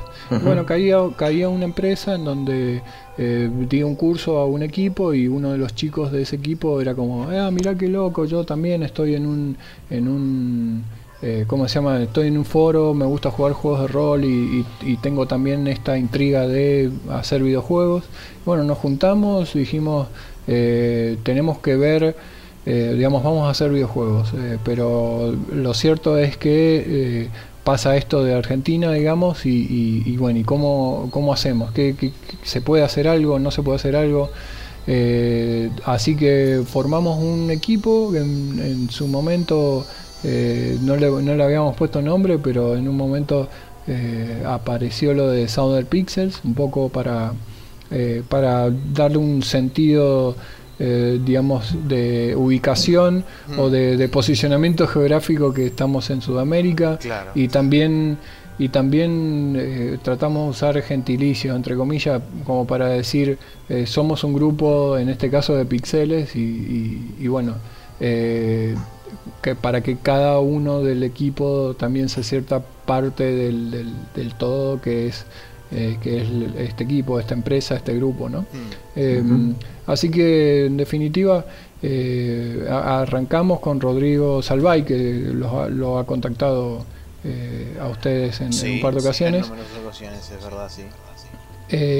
y, y, bueno, dijimos listo, arranquemos tratamos, digamos, las premisas eran hacer las cosas en el tiempo libre que tengamos, eh, con herramientas, tratar de tener un buen set de herramientas de comunicación y de, gestión de, proyectos, por decir una manera, eh, online, como para que esté todo, eh, para que la premisa sea comunicarnos y estar, estar siempre en sincronización. O sea que geográficamente ustedes no están en el mismo lugar, no es que tienen un lugar en común donde juntarse y poder discutir cara a cara, sino que es todo a través de Internet. Exactamente, eh, nosotros tenemos eh, a algunos chicos en Capital Federal, hay un chico de La Plata que, que ¿cómo se llama? que se vino a, Córdoba para que para todos los escuchas, digamos, yo estoy actualmente en Córdoba, capital, eh, y ¿cómo se llama? y bueno, tenemos chicos de, varios lados que, que, están aportando, hay muchos chicos de Córdoba, pero bueno, hay, hay estamos distribuidos. Eh, y mm, tratar de derribar esa barrera, ¿no? porque es la primera barrera que, uno empieza a ver, que es cuando trabaja, cuando trabaja con mucha gente, eh, ¿cómo se llama? Hay que estar bien comunicado. Lo, es, lo, es más fundamental eso, incluso que, que me digas, eh, mira, hoy pude hacer algo o no pude hacer algo. O sea, eh, súper súper importante poder comunicarnos porque es lo que uno vive el día a día cuando está sentado en un escritorio junto con el otro. Sí, totalmente. Además el hecho de que la distancia sea un factor, digamos, que no se puede reducir de ninguna forma, la brecha hay que achicarla por otro lado, que es justamente a través de la comunicación, ya sea email, SMS, mensaje, WhatsApp, eh, no sé, lo que sea, pero alguna forma de poder mantenerse comunicados el mayor tiempo posible, cosa de, digamos, poder hacer fluir esa información y que el hecho de que la distancia no influya o no impacte tanto sobre por ahí este el mismo grupo, que también es, es un factor importante, ¿no? Mantener la moral del grupo y, y el hecho de no hacer que la distancia los separe, justamente. Exactamente, y bueno, el, eh, comunicación, hay un montón de formas de comunicación, incluso el código fuente del, juego es comunicación. Entonces todo eso tiene que estar compartido online en tiempo real, eh, que, no que no exista un lugar en donde vos tengas que ir a buscar cosas, sino que las cosas te vengan a vos, ¿me entendés? Como para que ese flujo, ese puente esté lo más desaparecido posible. Y bueno, eso es un poco lo que estamos intentando eh, con, con Solar Pixels. Eh, incluso tenemos eh, Community Manager, tenemos hay un chico que, que, nos está ayudando con la parte de administración y negocio. por suerte hemos juntado un equipo de muy buena gente en principio y, y, bueno, que le está poniendo el hombro a, las ideas que en principio, eh, digamos, mascullamos yo y, Rodrigo y por suerte se están prendiendo en un proyecto que yo entiendo que es, eh, es difícil por ahí prenderte en algo que no ideaste vos, digamos. Sí. Eh, una consultita. ¿Cuánta, perdón, Nico. ¿Cuánta gente hay actualmente trabajando o cuánta gente hay este es el grupo de Southern Pixel hoy en día? Y hoy somos Ah, que lo que pasa es que se me, se me va el, número, pero somos 11 o 12. Bien, bien. O sea, es un, es un grupo ya es, de tamaño grupo, considerable. Sí sí sí, sí sí, O sea, ha dejado por ahí de ser lo que era una cosa garage o, hmm. viste, de, dos máquinas o dos flacos. Sí, sí, claro. Como para ya, ya es una empresita, una. Claro, ya nos encontramos con problemas de management, por decirlo manera. Claro. Y vos, vos ahora eh, tu, tu, rol en Southern Pixels es, eh, como nos contabas, un poco de, producción, ¿no? Claro, eh, sí, lo que es el, rol de, de, game producer, digamos, en, en, en, una empresa de desarrollo de juegos es el que se encarga de, llevar todo para adelante, de que esté todo coordinado, de que eh, plazos, tiempos, costos y demás.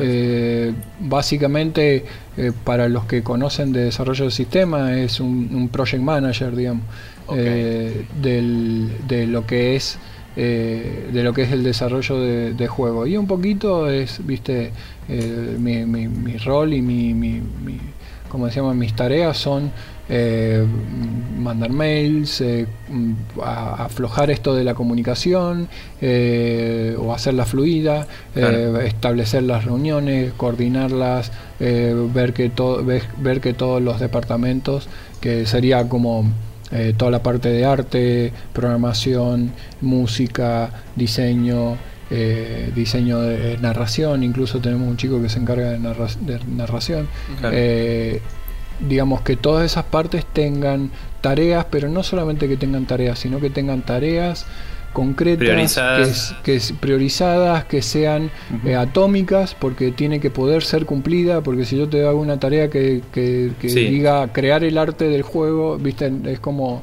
una montaña que no querés escalar, digamos. Entonces, no, priorizadas, acotadas. Hacer la silla de la habitación 1. Hacer la mesa de la habitación 1 y así. Y, ese tipo de tareas eh, es mucho menos, eh, genera mucho menos miedo encararlas que cuando, viste, está, bueno, hacer la música del Seguro. juego. Aparte es mucho más medible el, progreso del juego a nivel numérico después. Es, es, es importante para poder, digamos, establecer un, una medición de, que también, vas y todo. Un buen régimen de laburo, el hecho de que vos puedas tener tareas que sepas que vas a iniciar en un momento y terminar en un momento a futuro, te da, digamos, la posibilidad de el hecho de tener un objetivo eh, también ayuda como, como tema de moral, ¿no? El hecho de poder decir, bueno, yo sé que en dos días esta tarea que tengo planeada o que tengo este, en mi schedule la puedo cerrar y la puedo terminar. Y eso a uno lo motiva porque dice, bueno, ya está, listo, ya la tengo hecha. Claro, eh, y, no solamente eso, sino que eh, nosotros, por ejemplo, para lo que es la parte de programación, tenemos como la meta de que cualquier producción de arte que se haga, sea arte visual o arte auditivo, eh, pasa a ser prioridad para estar en la alfa que tenemos. Entonces, ¿qué pasa con eso? lo que permite es que la gente que hace este arte lo vea en el juego, ¿me entendés? Y, ya lo vea puesto. Resultado inmediato. resultado inmediato. Entonces, cuando ya lo ve, eh, es como que no es solamente esto que usted habla muy bien de, que, de que poder avanzar y saber que en dos horas viste tenés algo hecho, sino que aparte eso significó un progreso en el juego y en el desarrollo y inmediato, sí. Claro, y eso motiva de una. Sí, el hecho de que sea real y medible y poderlo ver inclusive en el juego es como que suma puntos por todos lados. Sí, tal cual. Y incluso, eh, por ejemplo, el chico que hace la música, eh, digamos, antes de comprimirla o de ponerla en los formatos para el juego, viste, miren chicos, acá está la música. Y, el hecho de poder vos ver que alguien de tu grupo ya hizo algo que eh, posible o muy posiblemente puede estar adentro del juego, ¿me entendés? Es como que... Sí, te motiva. Vamos, vamos porque estamos todos yendo para adelante, eso está buenísimo. Sí, la, la, la verdad es que como persona que ha fracasado en muchos proyectos en mi vida, eh, puedo decir que la inmediata. El poder ver resultados, digamos, casi inmediatos de lo que uno hace es una de las mejores formas de incentivo. Porque, como decís vos, ¿no? O sea, primero yo hago algo y de golpe lo veo en el producto al que estamos trabajando, ¿no? Para el que estamos trabajando y es como interesante. O sea, eh, poder verlo ahí es como te sentís mejor. O por ahí decís, la verdad es una caca y lo hago de nuevo, no importa. no importa, no importa eso. O sea, el poder tenerlo ahí inmediatamente ya es un paso más, ¿no? Y como vos decís también, eh, cuando otro lo hace, decís, mira qué ocupado esto que hizo él y te dan como ganas de incentivarte a laburar mejor también, ¿viste? Y como seguir, te doy un caso particular de lo que pasó con la música. Eh, nosotros le damos la pauta al chico Antonio, el, chico de música, y Antonio, eh, bueno, eh, recibe cuáles son las pautas, mirá, queremos una música tipo celta, etcétera, etcétera.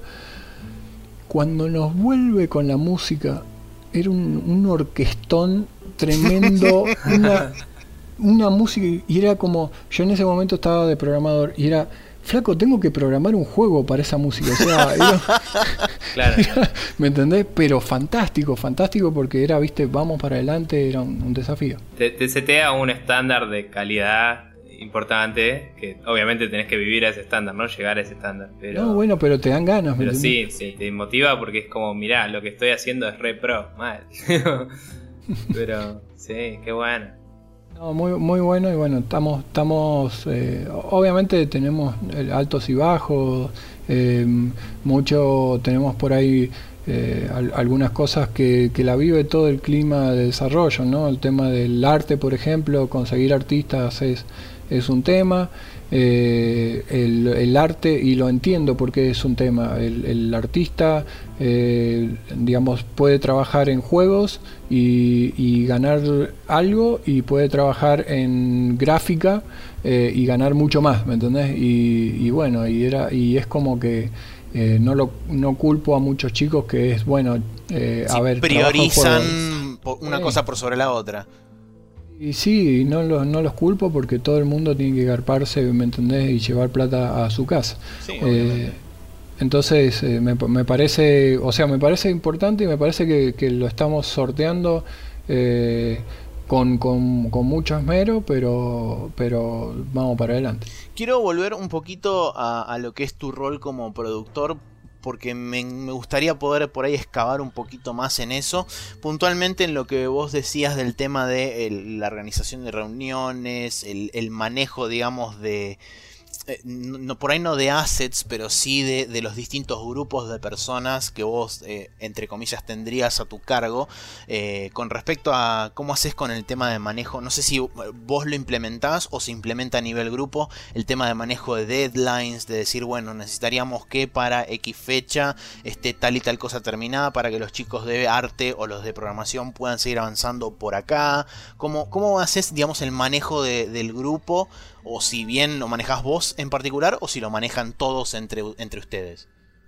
Eh, la respuesta corta sería lo manejamos todo entre nosotros. La respuesta larga es nosotros tenemos eh, los, los, los, deadlines o las metas o los milestones son a nivel juego completo, digamos, no, haya hacer lo que haya que hacer para llegar a eso. Entonces, como decir, bueno, nosotros queremos el juego en este estado para tal mes o tal ¿Por qué lo medimos en meses? Porque cada uno está haciéndolo en su tiempo libre, es una realidad, digamos.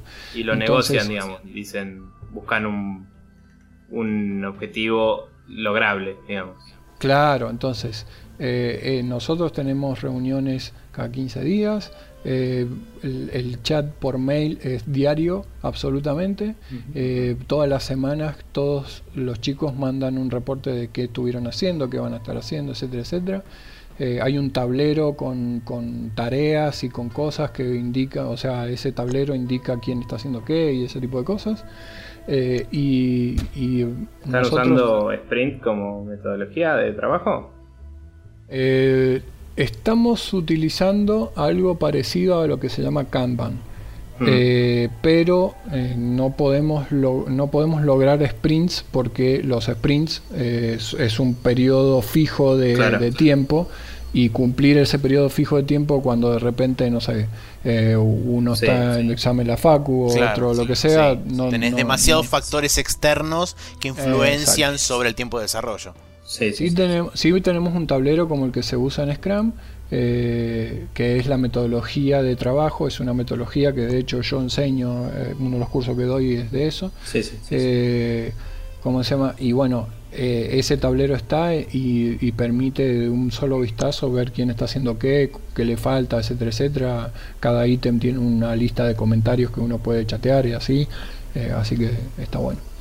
Bien, en cuanto al tema de, lo que vos comentás de milestones y deadlines y demás, y este haciendo un poco de referencia al tema de el, el email que es constante y sumado a eso las reuniones cada 15 días. Y también vos comentabas que, digamos, son bastante negociables en cuanto a términos cuando, este, cuando son los milestones, no, no tanto los milestones, pero sí por ahí las deadlines eh, con respecto a qué tan flexibles son. ¿Cómo, ¿Cómo manejan eso? Está bien que depende mucho, seguramente, caso por caso de cada persona y de cada departamento, pero en general son bastante flexibles en cuanto a, la consideración o hay cosas que, por ejemplo, sí o sí necesitamos que, porque ponele todo el resto del proyecto está en determinada hoja y te están faltando dos o tres cosas de la gente de arte o la gente Maxi, de estás preguntando esta pregunta hace como cinco minutos. ¿Puedes decir la pregunta? Bueno, eso, eh, ¿cómo hacen para cómo hacen para manejarse cuando alguien este, digamos, tiene un tiempo de retraso bastante mayor al resto del grupo? Bueno, eh, para que te des una idea, nosotros hacemos reporte todas las semanas y básicamente si, digamos, no puede pasar una semana sin que notemos el desvío, por decir una manera. Bien. De todas maneras, eh, nosotros cuando, cuando nos asignamos una, cuando cada uno se asigna una tarea, eh, es- establece un- una fecha límite para esa tarea. Bien. Claro, como un compromiso eh, personal, digamos. Claro, entonces eh, eso nos da la pauta de agarrar y decir, bueno, eh, por ahí tenemos que asignar a dos para, para hacer este asset de arte o, o ese tipo de cosas como para decir, si nosotros tenemos que para final de abril, ponele, eh, hay que hacer eh, tal o, hay que hacer la primera parte del primer capítulo o lo que sea del juego, entonces, por decirte un ejemplo, ¿no? Sí, Eh, Entonces, la, parte de la planificación es dividir todo en tareas, ¿no? Mm. A partir de ahí, más allá de que uno eh, es- estime o no estime la tarea, eh, cada uno cuando la va tomando va diciendo, bueno, dado mi, re- mi situación actual, etcétera, etcétera, yo lo puedo terminar en tanto tiempo. Si, si vemos que necesi- lo necesitamos antes por dependencia o por lo que sea, eh, tratamos de o, o asignárselo a otro o que otro lo tome o que otro lo ayude, digamos. O sea, en definitiva puedes avanzar un poco uno y continuar el otro, etcétera, etcétera. Bien. Sí. Entonces de esa manera nos estamos viendo. De todas maneras, como te digo, es muy diferente cuando vos tenés eh, justamente alguien que te está poniendo plata detrás, porque eh, directamente esa persona, digamos, va a necesitar una fecha. Las deadlines te las imponen de afuera, no es que vos decís cuando tomas un compromiso en cuanto a una tarea, si yo puedo terminarla dadas mis circunstancias en X tiempo, no, viene la orden de afuera, es el 30 de julio necesito tal y tal y tal y tal cosa de tales departamentos, y es el Y 30 de julio. Claro, ahí no hay, no hay vuelta atrás, eh, digamos, ese tipo de cosas, más allá de que muchas veces te dicen, eh, vamos al mejor caso, muchas veces te preguntan, bueno, ¿para cuándo podés tener? Pero a veces no, ni siquiera, porque es como, eh, no sé, si vos, eh, Cartoon Network dice que hagas un juego para, para, la, para la página web de ellos, eh, de repente te, no solamente estás vos haciendo ese juego, sino que hay otro flaco haciendo otra parte de la página y ellos van a salir con todo tal fecha. Tal cual. Mm. Bien. Está bien. Em, Bueno, ¿qué más tenemos? A ver. Eh, esto es una pregunta que más que nada la, la íbamos pateando para el final por cómo venía la charla. Eh, no sé si vos tenés, Nico, alguna, alguna otra pregunta sobre el tema de manejo del grupo o de, o de todo ese tipo de Eh, cosas. Sí quería preguntarte así rápidamente qué, qué tipo de herramientas usan para manejar el proyecto, si usan Trello o, o, o- o sea, esto ya es una pregunta para la gente que está en el ambiente, Exacto. ¿no? Pero Bueno, nosotros puntualmente usamos Trello.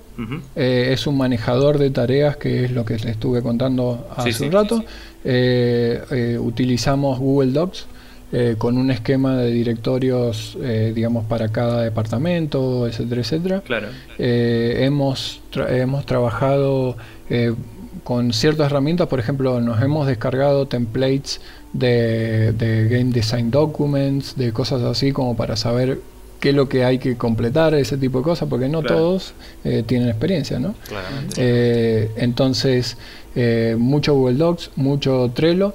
Eh, utilizamos eh, para el repositorio de código, utilizamos Assembla, eh, que es un sitio que te da un repositorio de código, eh, eh, digamos, con- versionado y todo el quilombo gratis. Sí, sí. Eh, después utilizamos eh, Google Hangouts para, para las reuniones. Eh, en general las herramientas de Google las estamos usando casi todas, calendars y demás. Está bueno.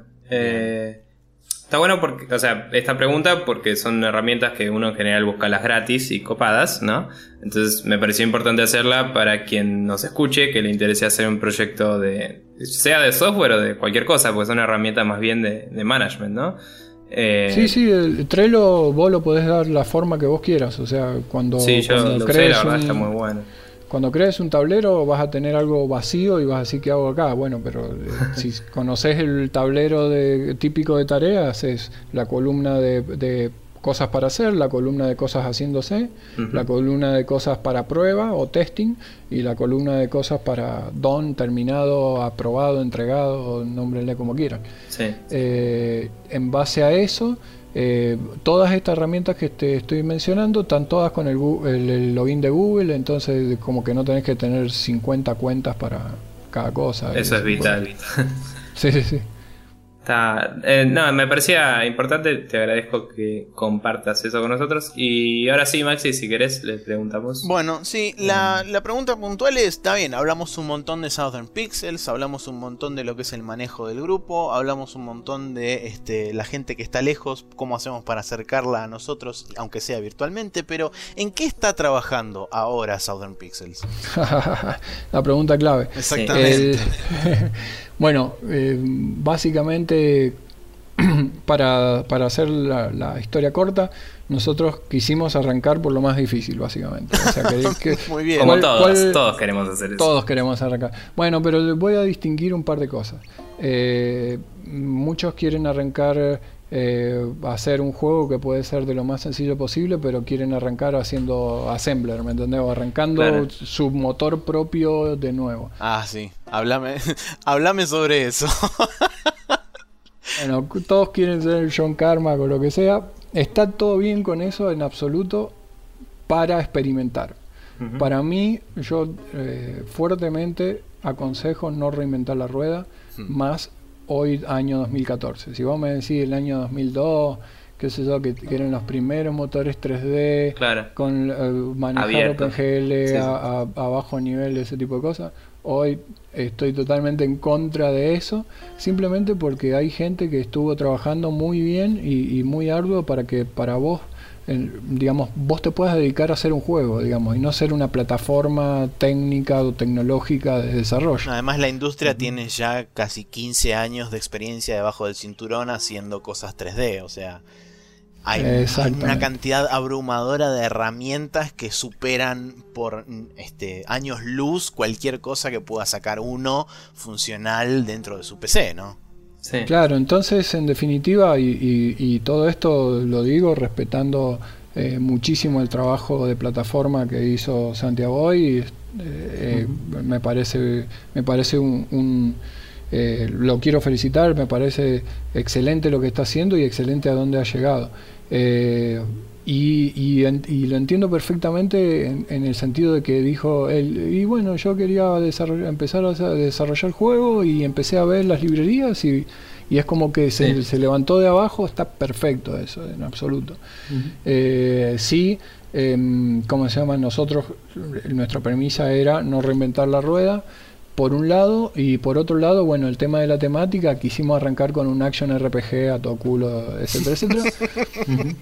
Eh, evidentemente no pudimos. No, no, mentira, lo que, lo- o sea, lo tenemos. El, el- el design, el, el design que hicimos de eso fue tan rico y tan bueno que de hecho cuando, digamos, después decidimos hacer un juego más acotado o más, o más, eh, eh, digamos, también que sea más entry level o más o, o para, para que la gente pueda entrar no en algo muy no en algo profundo como un RPG digamos sino que pueda entrar a esta mitología que habíamos creado eh, con, con reinforcements eh, y, y- y poder entrar con pequeñas historias. Y de ahí surgió lo que se llama eh, Reinforcements Chronicles o crónicas eh, del reino pacífico que es el, el- el reino digamos donde, donde se basa todo esto eh, y, y con pequeñas historias sí que van alimentándote o van introduciéndote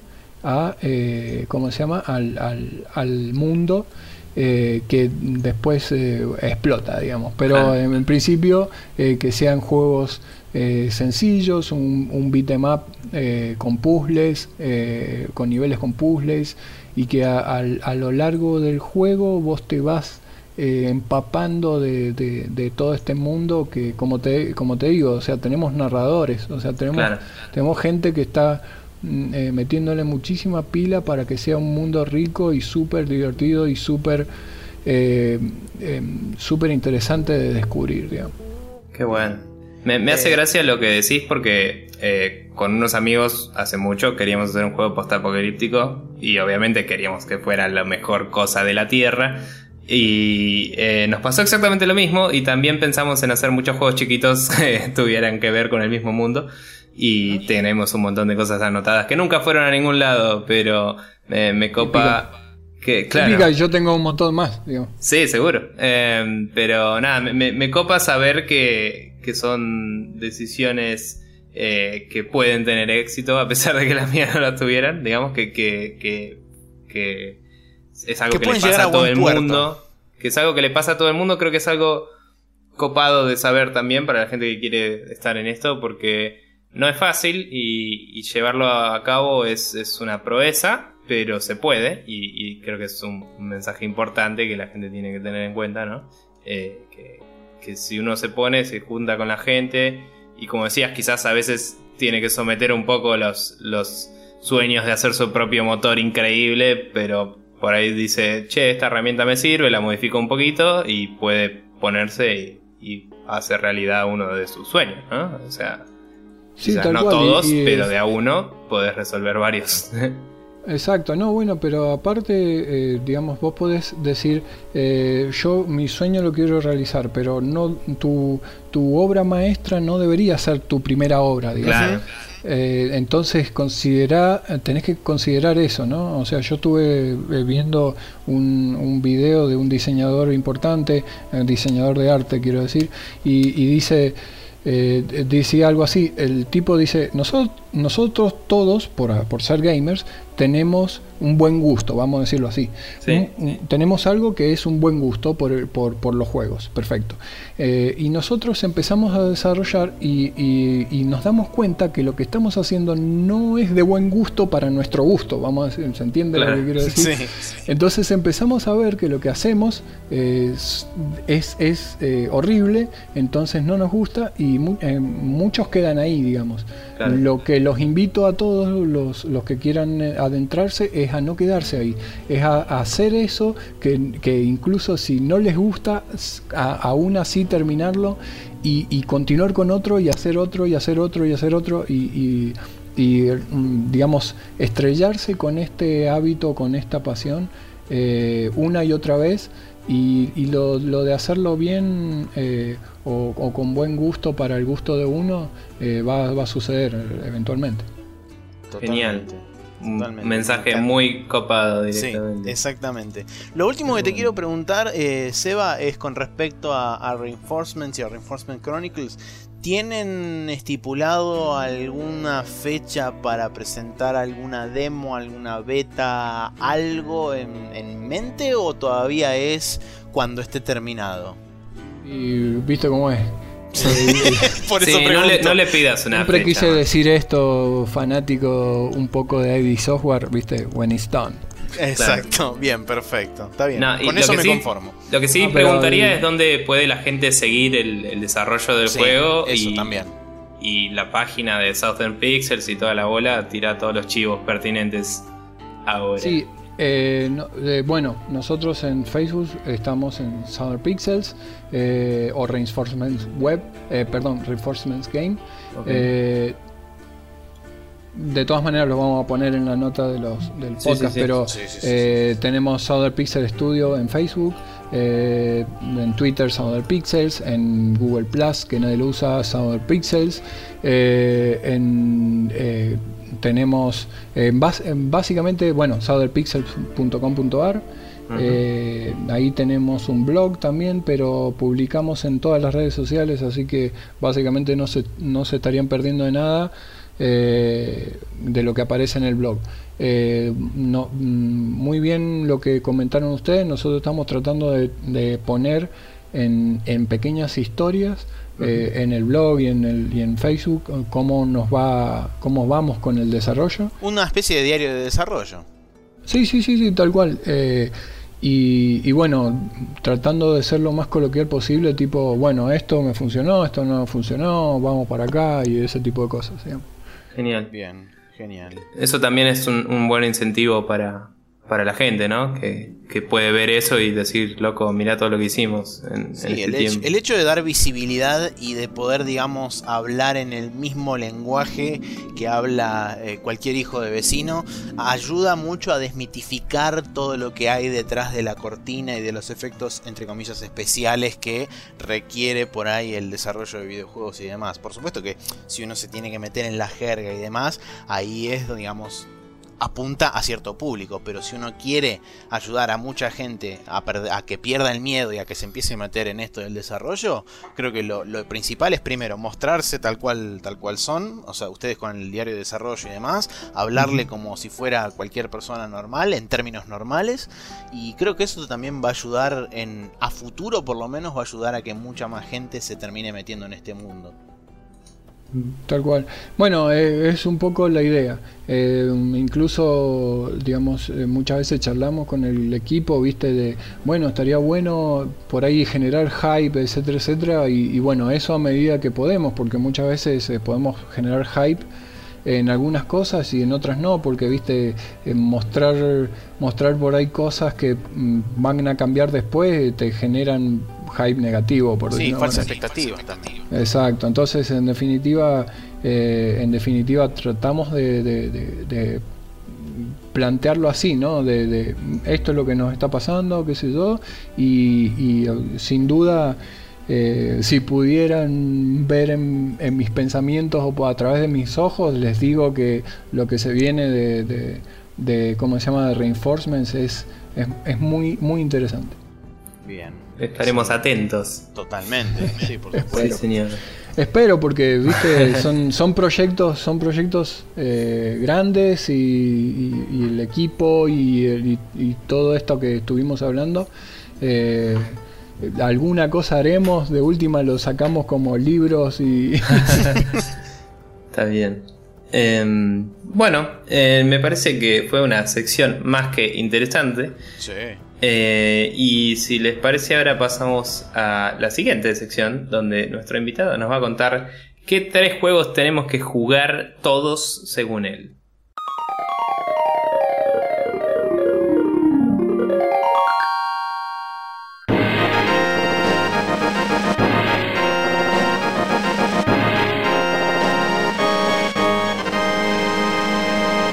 Y acá estamos en la Triforce, que es eh, esta hermosa sección donde los invitados nos tiran la posta de la vida. Y en este caso, Seba Diegues nos tira los siguientes juegos.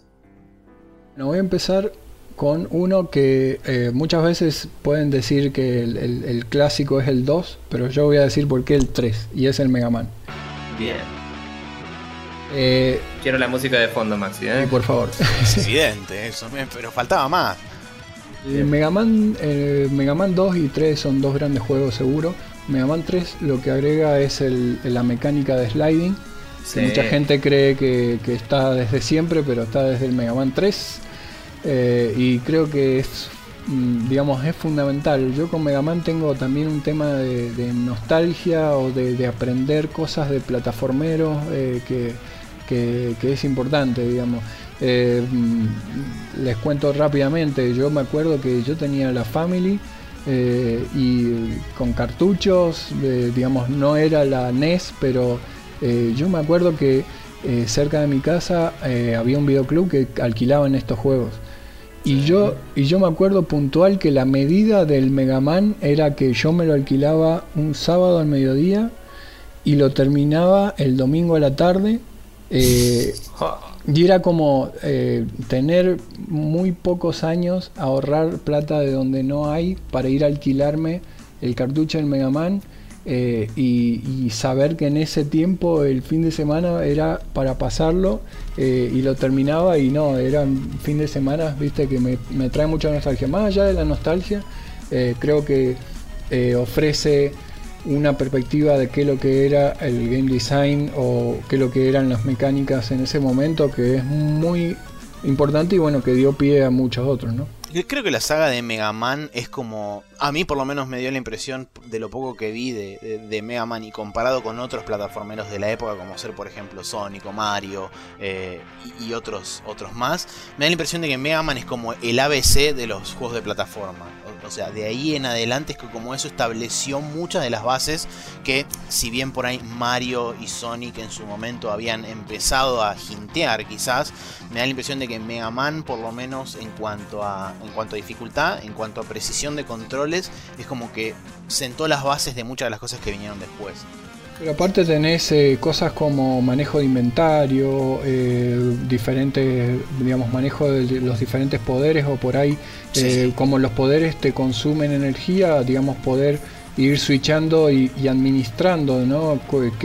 o, en este nivel voy a usar un poco más de este, en este nivel un poco más de lo otro, como para como para saber qué, qué herramientas trabajás, digamos, y bueno, e, ese tipo de cosas, cuando estamos hablando de un juego en el año 90, 90, 90 y pico, o sea, estamos, estamos hablando, ¿me entendés?, de, cosas que son avanzadas para, o sea, son cosas que vemos hoy y, son avanzadas para lo que era la época, ¿no?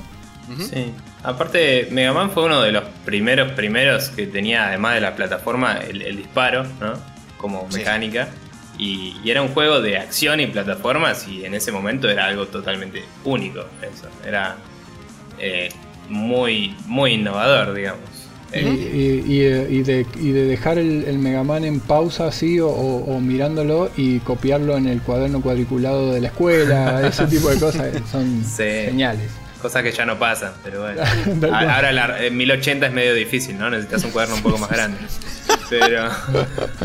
Pero bueno. Sí, sí, tal cual. Y los más colores de lápices, es un poco más complicado. Eh, sí, necesitas 16.7 millones de lápices para... Claro, eh, más o menos. Bueno, el segundo es el Doom 2. Eh, definidor de FPS si los hay.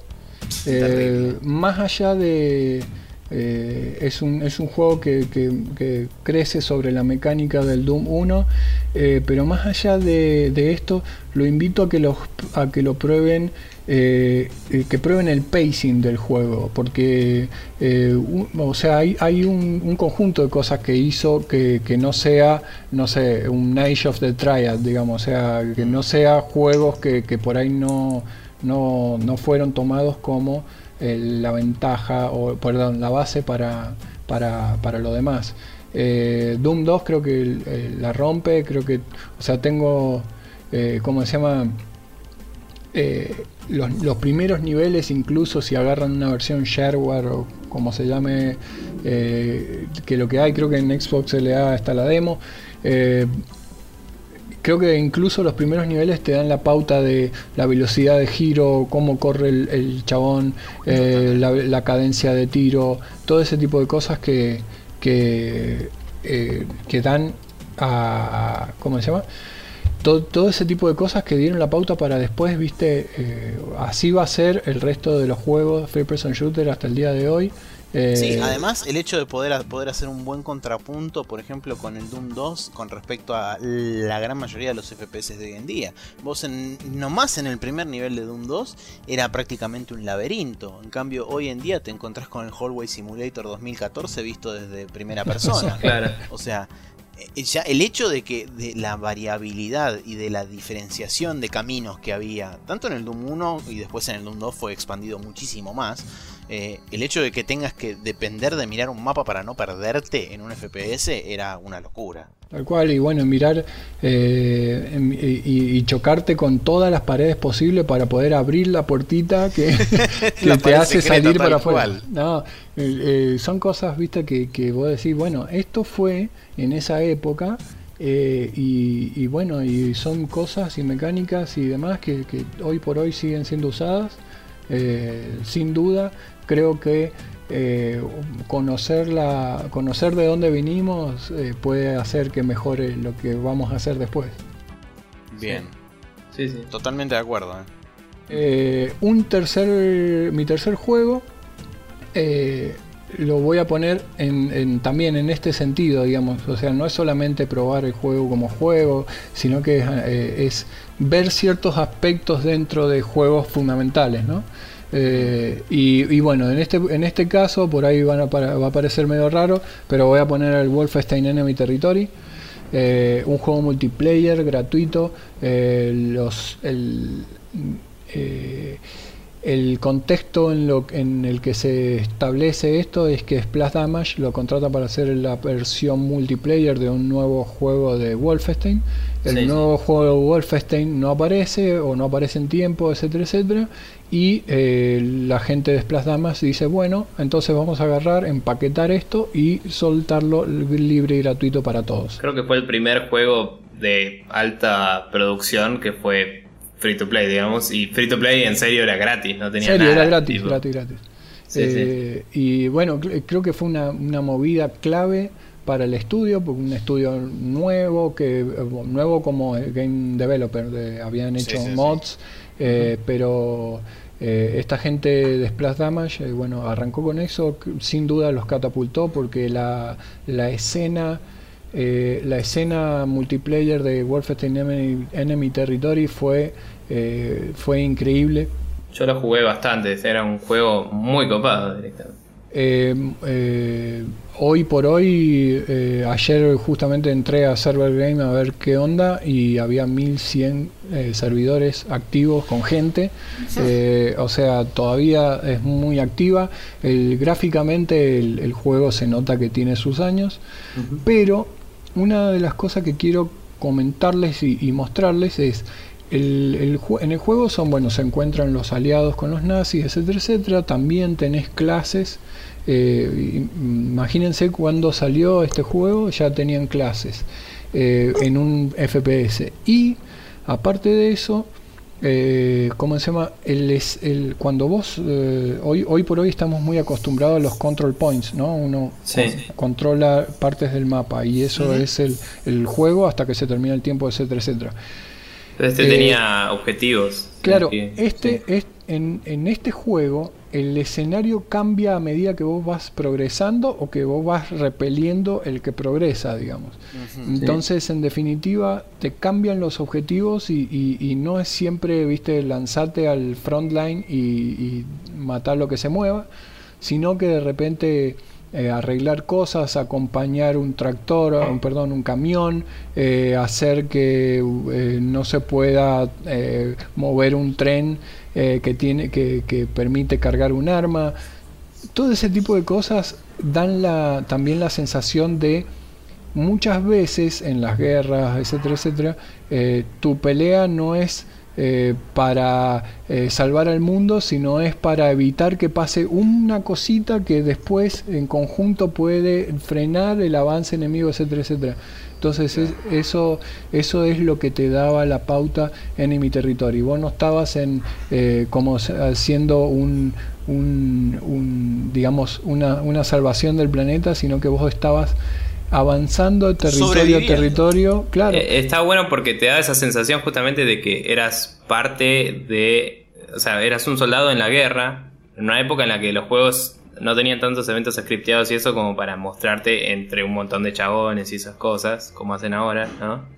y, y sí, o sea, realmente te sentías relevante a nivel yo rompí esa pared y como rompí esa pared mi equipo puede avanzar al siguiente lugar y, es como que estamos derrotando al enemigo, ¿no? Claro, era una escala mucho más reducida en cuanto a este a nivel de, eh, injerencia sobre por ahí eh, el objetivo final que era, eh, entre comillas, la liberación del mundo. Sí. Entonces es, Pero era más relevante, digamos. Claro, era una escala mucho más local y que vos veías, digamos, tus acciones tomar efecto prácticamente inmediatamente y no un hecho de decir, bueno, yo agarro y hago mierda todo aquello y después de seis meses me, avivo si pasó algo o no. Claro. Eh, así que bueno, no, e, ese juego, más aún, eh, porque el tema de los juegos multiplayer es que tenés que tener gente por ahí, está bueno no meterse en un público, meterse con gente que, que, te pueda ayudar y ese tipo de cosas. Eh, pero, ¿cómo se llama? No necesita mucha gente para, para hacer un buen match. Eh, de hecho, las ligas son de 3 vs 3, 4 vs 4, o sea, son En definitiva, eh, no necesitas tanta gente como, como en otro juego, pero una pelea de 16 contra 16 es increíble también. Garpa también, claro. Sí, sí, sí, totalmente. También fue, si no me equivoco, uno de los primeros que tuvo, aunque no es igual a como son ahora, tenía leveleo el, el juego. Porque vos Exactamente. Durante la partida leveleabas, como quizás hace hoy el Dota y eso, y destrababas nuevas cosas, pero después cuando empezabas otra partida tenías que hacerlo de nuevo. O sea, era como un rango dentro de esa instancia de pelea, ¿no? Y, Exacto. Y, y cuando conseguías la, el lanzagranada era glorioso. Sí. También conseguías un- unos binoculares que podías marcar un punto en el mapa y caía tu artillería y cosas así. Y, y eran como los como los killstreaks, digamos, del, del Call of Duty de hoy en día, pero hace cuánto, 10 años. O sea, Sí, la- sí, sí, estaban re avanzados. Era un juego muy entretenido, muy copado y, y realmente estaba muy bueno. Y, y de repente, viste, el, el, eh, cuando vos eh, acarreás, por ejemplo, el lingote de oro que tenías que ir a robar a un banco, por el cual tuviste que acompañar un tanque que le tiró un cañonazo a la puerta, y, y vos por ahí, en, en tu vida, vos eras un médico, en tu vida tiraste, o sea, en todo el, el- el partido no tiraste un tiro, ¿me entendés? Pero de repente vos sos el que agarra y acarrea el, el portafolio, ¿me entendés? Y lo lleva Claro. al camioncito y, y todo